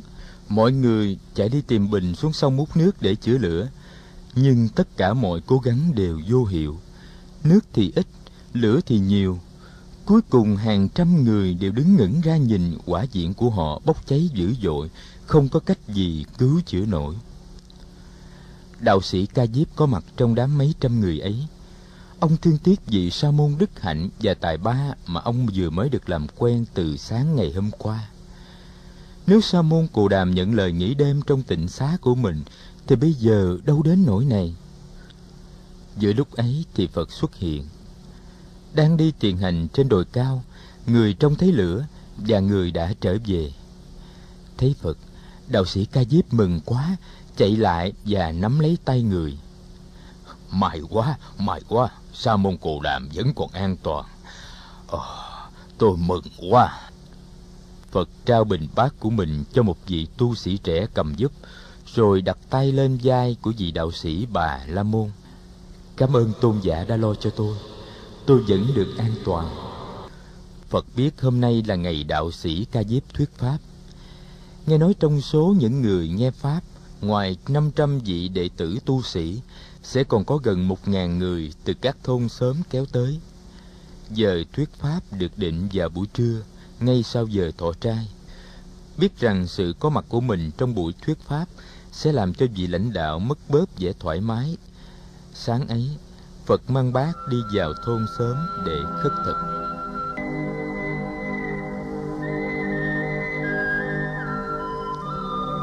Khất thực xong, người đi về phía hồ sen. Ngồi bên bờ hồ, người thọ trai và ở lại đó. Đến xế chiều thì đạo sĩ ca diếp tìm tới. Ca diếp đã đi tìm phật sau giờ thọ trai và thuyết pháp. Vị đạo sĩ nói, sa môn cồ đàm hôm nay vào giờ ăn trưa, chúng tôi chờ mãi không thấy ngài. Chúng tôi đã dọn sẵn cơm để cúng dường. Tại sao ngài lại không tới? Phật nói với ca diếp là người muốn vắng mặt trong buổi thuyết pháp. Tại sao vậy? Tại sao sa môn cù đàm lại muốn không có mặt trong buổi tôi thuyết pháp? Phật mỉm cười rất nhẹ và người không nói gì. Vị đạo sĩ bà la môn cũng nín thinh ông thấy vị sa môn này biết được suy tư của ông. Vị sa môn thật vừa thông minh, vừa tế nhị. Hai người ngồi bên bờ hồ để đàm đạo. Đạo sĩ ca diếp hỏi phật, hôm qua sa môn cụ đàm nói về sự có mặt của chiếc lá, như là sự tập hợp của nhiều yếu tố nhân duyên. Ngài nói rằng con người cũng do sự tập hợp của nhân duyên mà có mặt. Vậy thì khi các nhân duyên tan rã con người đi về đâu. Phật nói, đã từ lâu, chúng ta bị kẹt vào ý niệm ác ma. Nghĩa là ý niệm về một cái ta thường tại bất biến. Chúng ta đã quen nghĩ rằng khi thân xác ta tan rã, cái ngã ấy vẫn còn tồn tại và có thể trở về với nguồn gốc của nó là phạm thiên để mà cộng trú với ngài. Tôn giả ca diếp à đó là một sai lầm căn bản đã từng làm lạc lối biết bao nhiêu thế hệ. Tôn giả nên biết, dạng pháp từ nhân duyên mà sinh, và cũng do nhân duyên mà diệt. Cái này có mặt vì cái kia có mặt. Cái này vắng mặt vì cái kia vắng mặt. Cái này sinh ra vì cái kia sinh ra. Cái này ẩn diệt khi cái kia ẩn diệt. Đó là đạo lý duyên sinh mầu nhiệm mà tôi đã khám phá được bằng thiền quán trong thực tại, không có một cái gì đồng nhất và bất biến không có ngã, dù là đại ngã hay tiểu ngã. Tôn giả ca diếp, ngài đã từng quán chiếu về thân thể, cảm thọ, tri giác, tâm hành và nhận thức chưa? Con người có mặt là do sự tập hợp và vận hành của năm uẩn ấy. Đó là những dòng biến chuyển liên tục. Trong đó không có một yếu tố nào thường tại. Đạo sĩ ca diếp im lặng hồi lâu, một lát sau ông hỏi, như vậy người ta có thể nói là sa môn cồ đàm chủ trương thuyết hư vô không? Phật mỉm cười, lắc đầu, không.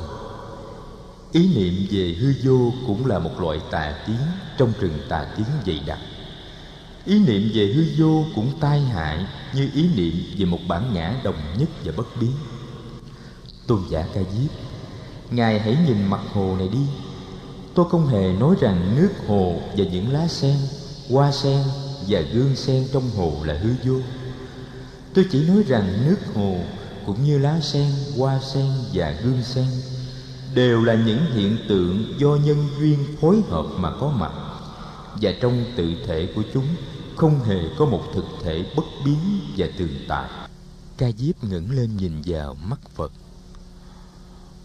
Vậy nếu không có ngã, không có ác ma, thì cần gì phải tu hành để đạt tới giải thoát? Giải thoát cho ai? Và ai là người được giải thoát? Phật nhìn vào mắt vị đạo sĩ bà la môn. Cái nhìn của người sáng chói như những tia sáng mặt trời, nhưng cũng êm dịu như ánh trăng và người nói với một nụ cười. Tôn giả ca diếp, hãy thử tự đi tìm lấy câu trả lời. Hôm khác, chúng ta sẽ tiếp tục câu chuyện. Hai người trở về trú sở. Tôn giả ca diếp nhường tịnh xá của mình cho phật nghỉ đêm. Ông sang nghỉ đêm tại túp liều của một người đệ tử lớn. Phật nhận thấy vị đạo sĩ Bà La Môn này rất được các đệ tử quý mến. Người nào cũng dâng lời tôn giả ca diếp một cách cung kính.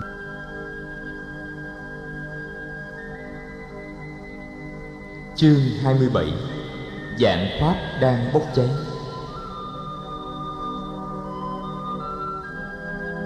Trong những ngày kế tiếp, Phật không đi khất thực bên ngoài vì sáng hôm nào đạo sĩ Ca Diếp cũng cho đem thức ăn cúng dường tại chỗ. Tuy vậy, trưa nào sau khi thọ trai, người cũng đi vào rừng hoặc ra bên hồ để tĩnh cư một mình. Cứ xế chiều, Ca Diếp lại đi tìm Phật để đàm đạo, hoặc với một gốc cây, hoặc bên bờ hồ. Càng tiếp xúc với Phật, Ca Diếp càng thấy được tầm dốc vĩ đại của tuệ giác cũng như đức hạnh của vị sa môn này. Một hôm nọ trời mưa tầm tã suốt đêm, và buổi sáng hôm sau nước sông Ni Liên Thuyền tràn bờ, làm ngập lụt bao nhiêu ruộng vườn và nhà cửa trong vùng. Bao nhiêu thuyền bè địa phương đều được đem ra sử dụng để đi cứu người. Khu rừng nơi đạo sĩ Ca Diếp và 500 đệ tử đang hành đạo vì ở chỗ thấp nên cũng bị ngập lụt. Tuy vậy, mọi người đều chạy kịp, không ai bị nước cuốn. Riêng vị sa môn Cồ Đàm thì không ai thấy mặt đạo sĩ ca diếp đốc thúc nhiều chiếc ghe đi tìm cuối cùng người ta tìm thấy phật đang đứng trên một đỉnh đồi. Nước dâng rất mau và cũng rút rất mau. Ngày hôm sau, phật ôm bác đi kết thực trong xóm của những người cùng đinh. Người có ý muốn tìm thăm những gia đình và những đứa trẻ trong xóm. May mắn là không ai bị chết vì nạn lụt. Những người nghèo cho biết họ không có tài sản gì nhiều để mà mất mát. Các vị tu sĩ trong giáo đoàn của ca diếp đã khởi sự dựng lại quả diện bị cháy và các túp liều bị nước cuốn đi hoặc làm cho siêu dẹp một buổi chiều, phật cùng đạo sĩ ca diếp đứng bên bờ sông ni liên thuyền. Hai người tiếp tục cuộc đàm đạo. Đạo sĩ ca diếp nói với phật, hôm trước, sa môn cụ đàm có nói về sự quán chiếu các dòng hiện tượng sắc thân, cảm thọ tri giác, tâm hành và nhận thức. Tôi đã thử thực tập và bắt đầu thấy rằng những cảm thọ và những tri giác của mình nói lên được giá trị của đời sống mình. Tôi cũng đã thấy được rằng không có một yếu tố nào thường tại trong năm dòng hiện tượng đó cả. Sa môn cồ đàm nói rằng nhận thức về sự có mặt của tự ngã là một nhận thức sai lầm. Điều này tôi thấy có thể là đúng. Nhưng tôi vẫn chưa hiểu được rằng nếu tự ngã không có thì ta cần gì phải nhọc công tu tập, giải thoát cho ai, và ai là người được giải thoát? Phật hỏi lại, tôn giả ca diếp, ngài có công nhận rằng khổ đau là một sự thật không? Sa môn cồ đàm tôi công nhận khổ đau là một sự thật. Ngài có công nhận rằng nỗi khổ đau nào cũng có nguyên do, cũng như dạng hữu trong vũ trụ vật nào cũng do nhân duyên kết hợp mà thành. Tôi công nhận là những nguyên do của khổ đau có thật. Tôn giả ca diếp, khi những nguyên do của khổ đau có mặt, thì khổ đau có mặt. Vậy khi những nguyên do của khổ đau vắng mặt, thì khổ đau có vắng mặt không? Tôi công nhận là khi nguyên do khổ đau không còn, thì khổ đau cũng không còn. Này tôn giả nguyên do của khổ đau là vô minh, tức là nhận thức sai lầm về thực tại. Đời vô thường mà ta tưởng là thường, đó là vô minh. Thực tại không có tự ngã, mà ta tưởng có tự ngã, đó là vô minh. Từ vô minh phát sinh ra tham vọng, giận hờn, sợ hãi, ganh ghét và bao nhiêu khổ đau khác. Con đường giải thoát là con đường quán chiếu thực tại để thực chứng được tự tính vô thường, vô ngã và duyên sinh của dạng hữu. Con đường ấy là con đường diệt trừ vô minh. Vô minh diệt thì phiền não diệt và khổ đau diệt. Đó là giải thoát. Cần gì phải có tự ngã mới có giải thoát? Ca diếp im lặng, một lát sau ông hỏi, sa môn cổ đàm tôi biết những điều ngài nói ra là những điều ngài thực chứng, chứ không phải chỉ là những suy tưởng của trí năng ngài. Vậy theo ngài, thì quả giải thoát chỉ có thể do công phu quán chiếu đem lại. Vậy tất cả những lễ nghi, thờ phụng và lời khấn nguyện đều là hoàn toàn vô ích hay sao? Phật chỉ tay sang bên kia sông. Đạo sĩ ca diếp nhìn theo ngón tay người, phật nói tôn giả ca diếp, nếu có người đang đứng bên này sông mà muốn qua bên kia sông thì người ấy phải làm gì? Thì người ấy phải lội qua sông, nếu mực nước sông rất thấp. Trong trường hợp nước đầy như hôm nay, người ấy phải dùng thuyền để chèo qua bên kia sông.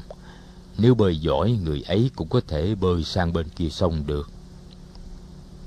Đúng rồi. Tôn giả ca diếp nhưng giả dụ có người muốn qua sông mà không muốn lội không muốn bơi cũng không muốn chèo. Trái lại chỉ đứng bên này sông mà cầu khẩn bờ bên kia hy vọng bờ bên kia sẽ qua tới bên này cho mình bước lên. Vậy thì tôn giả nghĩ sao? Tôi sẽ nói rằng đó là một người không thực tế. Cũng như vậy thôi. Tôn giả ca diếp nếu không tu tập quán chiếu để diệt trừ vô minh và các phiền não khác, thì ta không đạt tới bến bờ giải thoát được, dù ta có tế lễ khẩn cầu suốt cả cuộc đời chúng ta. Đạo sĩ ca diếp bỗng nhiên sụp lại với chân phật. Ông khóc nức nở, ông nói, sa môn cổ đạm, con đã lầm đỡ hết hơn một nửa đời người. Giờ đây xin thầy hãy chấp nhận con là đệ tử của thầy để con có cơ duyên học hỏi và tu tập con đường giải thoát. Phật nâng ca diếp dậy người nói, tôi không ngại gì mà không chấp nhận tôn giả, nhưng còn gần năm trăm vị đệ tử của ngài thì ngày tính sao? Ai sẽ dìu dắt họ? Tôn giả ca diếp bạch, xin sa môn cụ đàm, xin thầy cho con có dịp tiếp xúc với họ sáng mai chiều mai con sẽ xin trình thầy quyết định của con. Phật nói, các em bé trong làng u lâu tần loa gọi tôi là phật. Tôn giả ca diếp ngạc nhiên, thưa thầy, chúng gọi thầy là phật, nghĩa là người tỉnh thức. Hay hay lắm, chúng con cũng sẽ gọi thầy là phật cho thân mật. Vậy xin phép phật cho con đi về trước.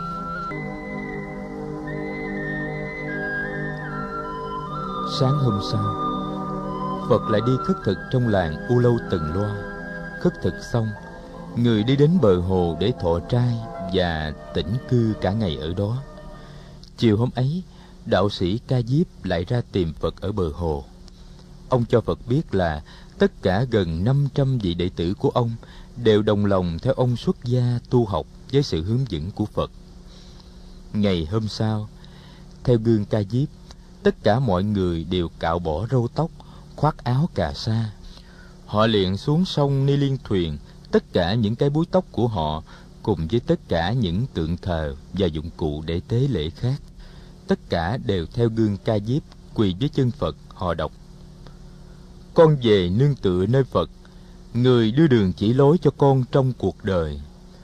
Con về nương tựa nơi Pháp, con đường của tình thương và sự hiểu biết con về nương tựa nơi tăng đoàn thể của những người nguyện sống cuộc đời tỉnh thức tiếng phát nguyện của 500 vị khất sĩ mới làm gian động cả khu rừng lễ xuất gia cho 500 người cử hành xong Phật thuyết giảng cho 500 vị khất sĩ mới về bốn sự thật mầu nhiệm và cách thức quán chiếu hơi thở, thân thể và tâm ý. Rồi Phật dạy phép khất thực và tĩnh cư. Ngay sau đó, các vị khất sĩ được lệnh phóng thích vào rừng tất cả những đàn thú vật mà họ đã chăn nuôi. Họ học theo Phật, cầm bát đi theo người vào các thôn xóm để thực tập việc khất thực. Chiều hôm ấy, Phật triệu tập Ca Diếp và mười vị đã từng là đệ tử xuất sắc của Ca Diếp lại. Người trao truyền cho họ những giáo lý căn bản của đạo tỉnh thức.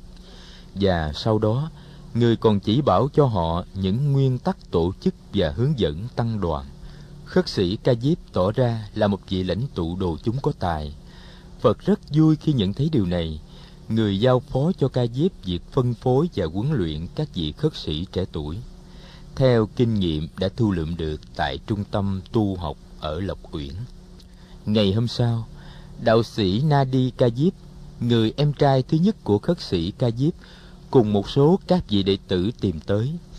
Nadi là vị lãnh tụ của 300 vị đạo sĩ tu theo đạo thờ thần lửa. Đạo tràng của họ ở về phía bắc, cũng trên bờ sông Ni Liên Thuyền. Họ có vẻ hốt hoảng. Mới hôm qua đây, họ thấy trôi liều bèo trên bờ sông hàng trăm cái búi tóc và rất nhiều dụng cụ thờ tự. Họ nghĩ rằng một tai nạn nào đó đã xảy ra cho trung tâm tu học U Lâu Tần Loa do đạo sĩ Ca Diếp lãnh đạo. Họ tới vào giờ chưa vị khất sĩ đi khất thực nên không gặp ai, và vì vậy họ rất lo lắng. Nhưng từ từ, họ thấy các vị khất sĩ khất thực trở về, hỏi thăm. Họ mới biết là Ca Diếp cùng 500 vị đệ tử đã xuất gia theo học với một vị sa môn tên là Cồ Đàm thuộc dòng họ Thích Ca. Một lát sau nữa thì Phật và Ca Diếp về tới. Thấy em, khất sĩ Ca Diếp rất mừng. Ông giới thiệu Na Đi với Phật. Rồi hai anh em đưa nhau ra rừng nói chuyện rất lâu. Cuối cùng Na Đi được anh thuyết phục và bằng lòng trở về đem ba trăm vị đệ tử đến quy y. Họ cũng đồng ý cho người đi mời người em út là Gaza Ca Diếp tới để thông báo những gì đã xảy ra và nếu như bằng lòng Gai cũng sẽ đem 200 vị đệ tử tới để cùng quy y và tu học với sự chỉ dẫn của Phật. Ba anh em Ca Diếp đã từng nổi tiếng là rất thương mến nhau. Hơn nữa, họ lại là những người cùng một lý tưởng. Vì vậy, chỉ trong một thời gian bảy hôm, tất cả ba người cùng 900 vị đệ tử đều đã cắt tóc, mặc áo cà sa và trở nên những vị khất sĩ nghiêm chỉnh tu học theo quy chế của giáo đoàn do Phật lãnh đạo.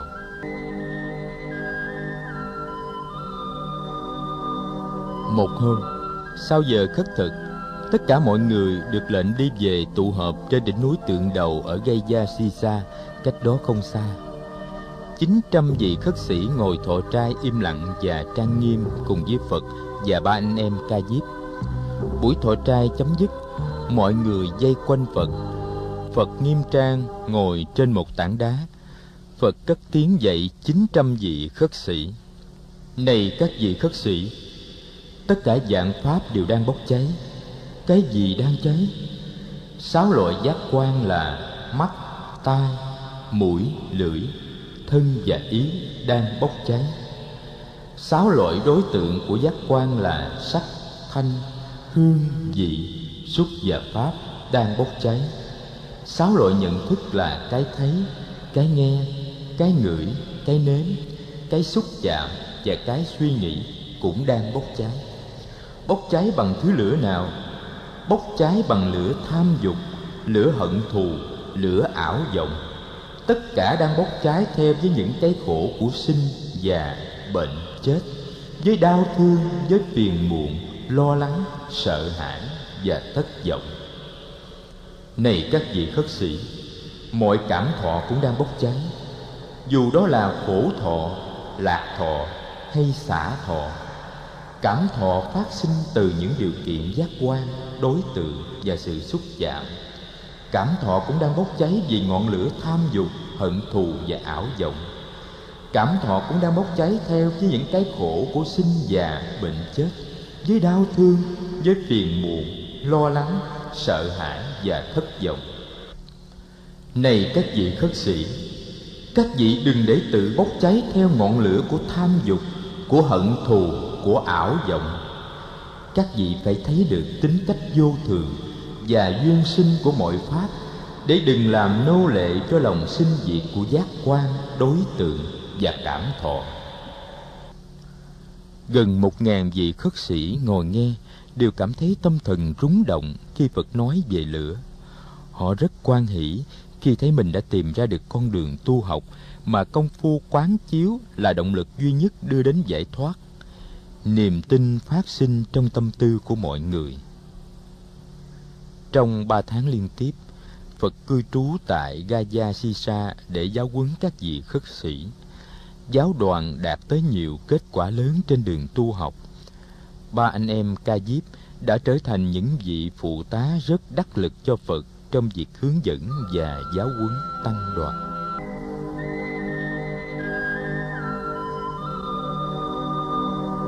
Chương 28 Rừng chè Một buổi sáng nọ, Phật từ giả Gaya Sisa để đi về Dương Xá.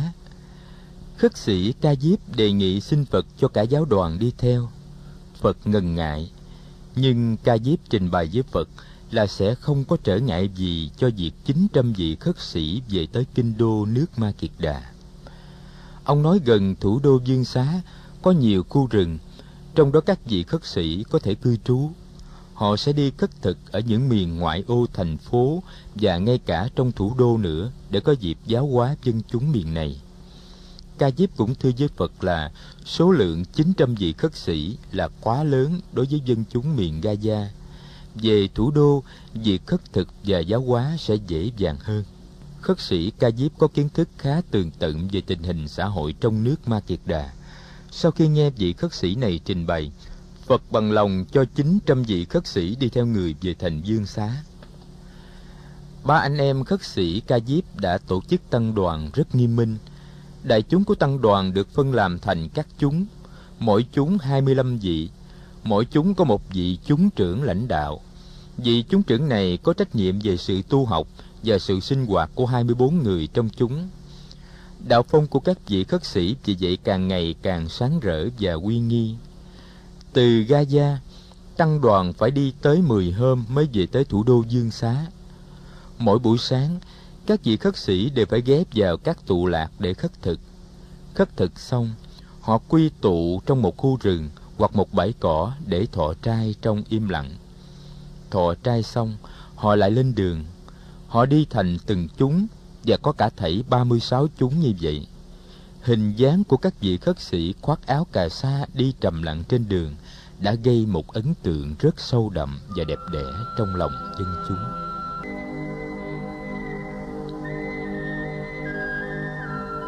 Tới Dương Xá, khất sĩ Ca Diếp hướng dẫn Phật và tăng đoàn về tạm cư ở rừng kè mới trồng. Trong đó có đền Subhathita cách thủ đô hai dặm về phía nam. Sáng ngày hôm sau, giáo đoàn được phép ôm bác đi vào thành khất thực. Các vị khất sĩ đi thành từng chúng 25 người. Họ đi thành hàng, bước từng bước khoan thai và có ý thức, tay ôm bác mắt nhìn thẳng về phía trước, dáng điệu uy nghi và lặng lẽ. Theo lời Phật dạy, họ dừng lại trước mỗi căn nhà, không phân biệt giàu nghèo. Khoảng 5 phút sau, nếu không được cúng dường, họ tiến tới trước cổng nhà bên cạnh. Trong khi đứng im lặng chờ đợi được cúng dường, họ theo dõi hơi thở và thực tập phép quán niệm mà Phật đã dạy. Khi được cúng dường, họ chỉ lặng lẽ nghiêng mình cảm ơn mà không nói lời khen chê nào về thực phẩm được cúng dường. Người cúng dường sau khi sớt thức ăn vào bát vị khất sĩ có thể đặt một vài câu hỏi. Các vị khất sĩ đã được lệnh ân cần trả lời về những câu hỏi đó. Đại ý, các vị cho biết là mình tu học trong giáo đoàn tỉnh thức với sự hướng dẫn của một vị sa môn tên là Cồ Đàm Thích Ca, thường được gọi là Phật. Và họ giảng cho vị thí chủ nghe về bốn sự thật, về năm giới hoặc về con đường bát chánh. Tất cả các vị khất sĩ đều đã được lệnh trở về trú sở trước giờ ngọ để ăn trưa và nghe pháp thoại. Buổi chiều và buổi tối chỉ là để học hỏi và thiền tập. Vì vậy từ giữa trưa cho đến rạng sáng ngày hôm sau, không ai còn thấy bóng dáng một vị khất sĩ áo vàng nào nữa trong thành phố.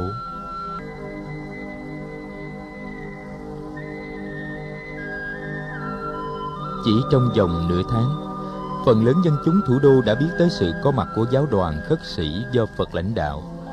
Vào những buổi chiều khi trời đã mát, có nhiều vị thí chủ tìm tới rừng kè để được gặp Phật và tăng đoàn để học hỏi về đạo lý tỉnh thức. Phật chưa kịp đi thăm người bạn năm trước là vua Tần Bà Sa La, thì vua đã được nghe nói về Phật và về giáo đoàn khất sĩ đông đảo của người. Vua được biết, người lãnh đạo giáo đoàn này là vị sa môn trẻ mà mình đã gặp trước đây trên một ngọn đồi gần Kinh Đô. Một buổi chiều, vua cùng với hoàng hậu và thái tử A Xà Thế ngồi xe tứ mã tìm về rừng kè để thăm Phật. Đi theo xa giá của vua có nhiều chiếc xe khác. Vua đã mời đi theo mình 120 vị nhân sĩ trí thức và lãnh đạo cao cấp trong giới Bà La Môn. Đến cửa rừng, vua xuống xe đi bộ vào hoàng hậu cầm tay thái tử a xà tế đi theo sau một trăm hai mươi vị tân khách bà la môn cũng làm như thế nghe tin vua đến phật cùng ca diếp đi ra đón tiếp và đưa tất cả mọi người vào. Tất cả chín trăm vị khất sĩ đều có mặt, ngồi dây thành những vòng tròn lớn. Phật mời vua, hoàng hậu, thái tử và các vị tân khách an tọa. Vua tần bà sa la bắt đầu giới thiệu các vị nhân sĩ bà la môn với phật. Vua không nhớ hết danh tánh từng người. Vì vậy, mỗi khi quên, vua lại yêu cầu người bị quên tên tự giới thiệu mình trong số những vị tân khách này, có nhiều người lão thông kinh điển và giáo lý vệ đà. Họ thuộc về đủ khuynh hướng đạo học và tôn giáo. Phần lớn các vị nhân sĩ này đã từng nghe danh đạo sĩ ca diếp và một số đã được gặp ông. Nhưng ngoài quốc dương tần bà sa la ra, chưa ai được gặp phật lần nào. Thấy thái độ cung kính của ca diếp đối với phật, nên nhiều người tỏ vẻ ngạc nhiên. So với ca diếp sa môn cồ đàm nhỏ tuổi hơn nhiều. Họ thầm thì với nhau, không biết sa môn cồ đàm là đệ tử của ca diếp hay ca diếp là đệ tử của sa môn cồ đàm. Biết được tâm ý đó, khất sĩ ca diếp rời chỗ ngồi, đứng dậy đi tới trước mặt phật. Ông chắp tay lại thành hình sen búp, chậm rãi và rõ ràng ông nói sa môn cồ đàm, bậc giác ngộ, bậc tôn quý nhất trên đời con là ca diếp, đệ tử của thầy, xin cung kính làm lễ thầy. Nói xong, ông sụp xuống lạy phật ba lạy rất kính cẩn. Phật nâng ca diếp dậy và bảo ông ngồi xuống bên tay trái của người. Bây giờ đây, một trăm hai mươi vị tân khách bà la môn mới hoàn toàn giữ im lặng. Sự im lặng còn lớn lao hơn khi họ thấy chín trăm vị khất sĩ áo vàng đang lặng lẽ ngồi vây quanh trong dáng điệu trang nghiêm và hùng vĩ.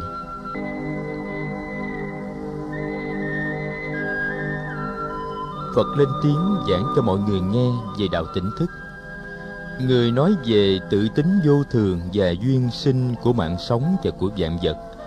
Người chỉ dạy con đường diệt trừ lầm lạc và khổ đau, con đường của sự sống tỉnh thức, con đường của sự thực hành giới luật, định tâm và quán chiếu giọng phật giọng lớn như tiếng chuông đồng, ấm như ánh nắng mùa xuân và trầm hùng như tiếng hải triều. Tiếng nói của phật như mưa xuân thấm nhuần trên cây cỏ. Hơn một ngàn người lắng tai nghe phật và không ai dám thở mạnh, sợ âm thanh của hơi thở xen vào làm dẫn đục pháp âm của người. Hai mắt vua tần bà sa la càng ngày càng sáng. Càng nghe, vua càng thấy tâm tư mình mở rộng bao nhiêu nghi vấn lâu nay trong lòng vua dần dần được cởi mở. Cuối cùng, vua nở một nụ cười sung sướng và rạng rỡ. Phật chấm dứt pháp thoại. Vua tần bà sa la đứng dậy, hai tay cung kính chấp trước ngực. Vua nói, thưa thế tôn, hồi còn nhỏ trẫm có năm điều ước nguyện. Bây giờ đây, tất cả năm điều ước nguyện ấy đều đã được thành tựu. Ước nguyện thứ nhất là được làm lễ quán đảnh và lên ngôi vua. Ước nguyện ấy đã thành. Ước nguyện thứ hai là làm thế nào trong đời được gặp một bậc đạo sư giác ngộ. Ước nguyện ấy cũng đã thành. Ước nguyện thứ ba là có duyên kính ngưỡng bậc đại giác ngộ ấy. Ước nguyện ấy cũng đã được thành. Ước nguyện thứ tư là được bậc giác ngộ ấy dạy cho con đường chánh pháp. Ước nguyện ấy cũng đã thành. Ước nguyện thứ năm là có thể hiểu được giáo pháp của bậc giác ngộ ấy. Thưa thế tôn, ước nguyện này vừa được thành tựu, trẫm đã bắt đầu hiểu được giáo lý mầu nhiệm của ngài. Thế tôn, ngài đã làm sáng tỏ giáo lý ấy bằng nhiều cách giảng dạy khác nhau. Thế tôn, hôm nay, xin ngài nhận cho trẫm làm đệ tử tại gia của ngài. Phật im lặng mỉm cười chấp thuận.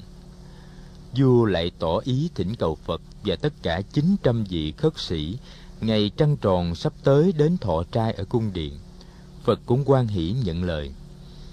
Một trăm hai mươi vị nhân sĩ tân khách cũng đều đứng dậy cảm ơn phật. Có khoảng một phần mười trong số những vị tân khách này tỏ ý muốn được trở thành đệ tử của phật. Cùng với ca diếp, phật đưa vua, hoàng hậu và thái tử a xà thế cùng các vị tân khách ra đến cửa rừng. Phật biết rằng chỉ còn chưa đầy một tháng nữa thì mùa mưa sẽ tới và người không thể trở về quê kịp trước mùa mưa. Người quyết định sẽ cùng 900 vị khất sĩ an cư ba tháng tại rừng kè. Người biết rằng sau ba tháng an cư tu học, tăng đoàn sẽ khá vững vàng để có thể tự trị và người sẽ thông thả ra đi vào đầu mùa nắng khi bầu trời đã trong xanh và cây cối đã xanh tươi. Vua Tần Bà Sa La có chủ ý tổ chức một cuộc đón rước Phật và tăng đoàn thật long trọng. Vua dự tính làm lễ trai tăng cúng dường ngay trước sân điện chầu, một cái sân gạch rộng, có thể có chỗ ngồi cho một vạn người. Vua cho thông báo với thần dân biết ngày thỉnh Phật và khuyên dân chúng treo đèn kết qua trên những con đường mà Phật và tăng đoàn sẽ đi ngang qua để tới dương cung. Vua cho mời rất nhiều nhân sĩ đến để nghe Phật thuyết pháp. Tất cả các quan chức trong triều cũng đều được mời đến dự. Vua cũng cho mời cả những trẻ em vào trạc tuổi của Hoàng Thái tử A Xà Thế. Thái tử năm nay lên 12 tuổi, biết Phật và Tăng đoàn không chấp nhận việc sát sinh để cúng dường. Vua ra lệnh chuẩn bị những thức ăn thuần túy, chay tịnh và rất ngon lành. Những người thân tín của vua có tới 10 ngày để chuẩn bị cho cuộc tiếp đón này.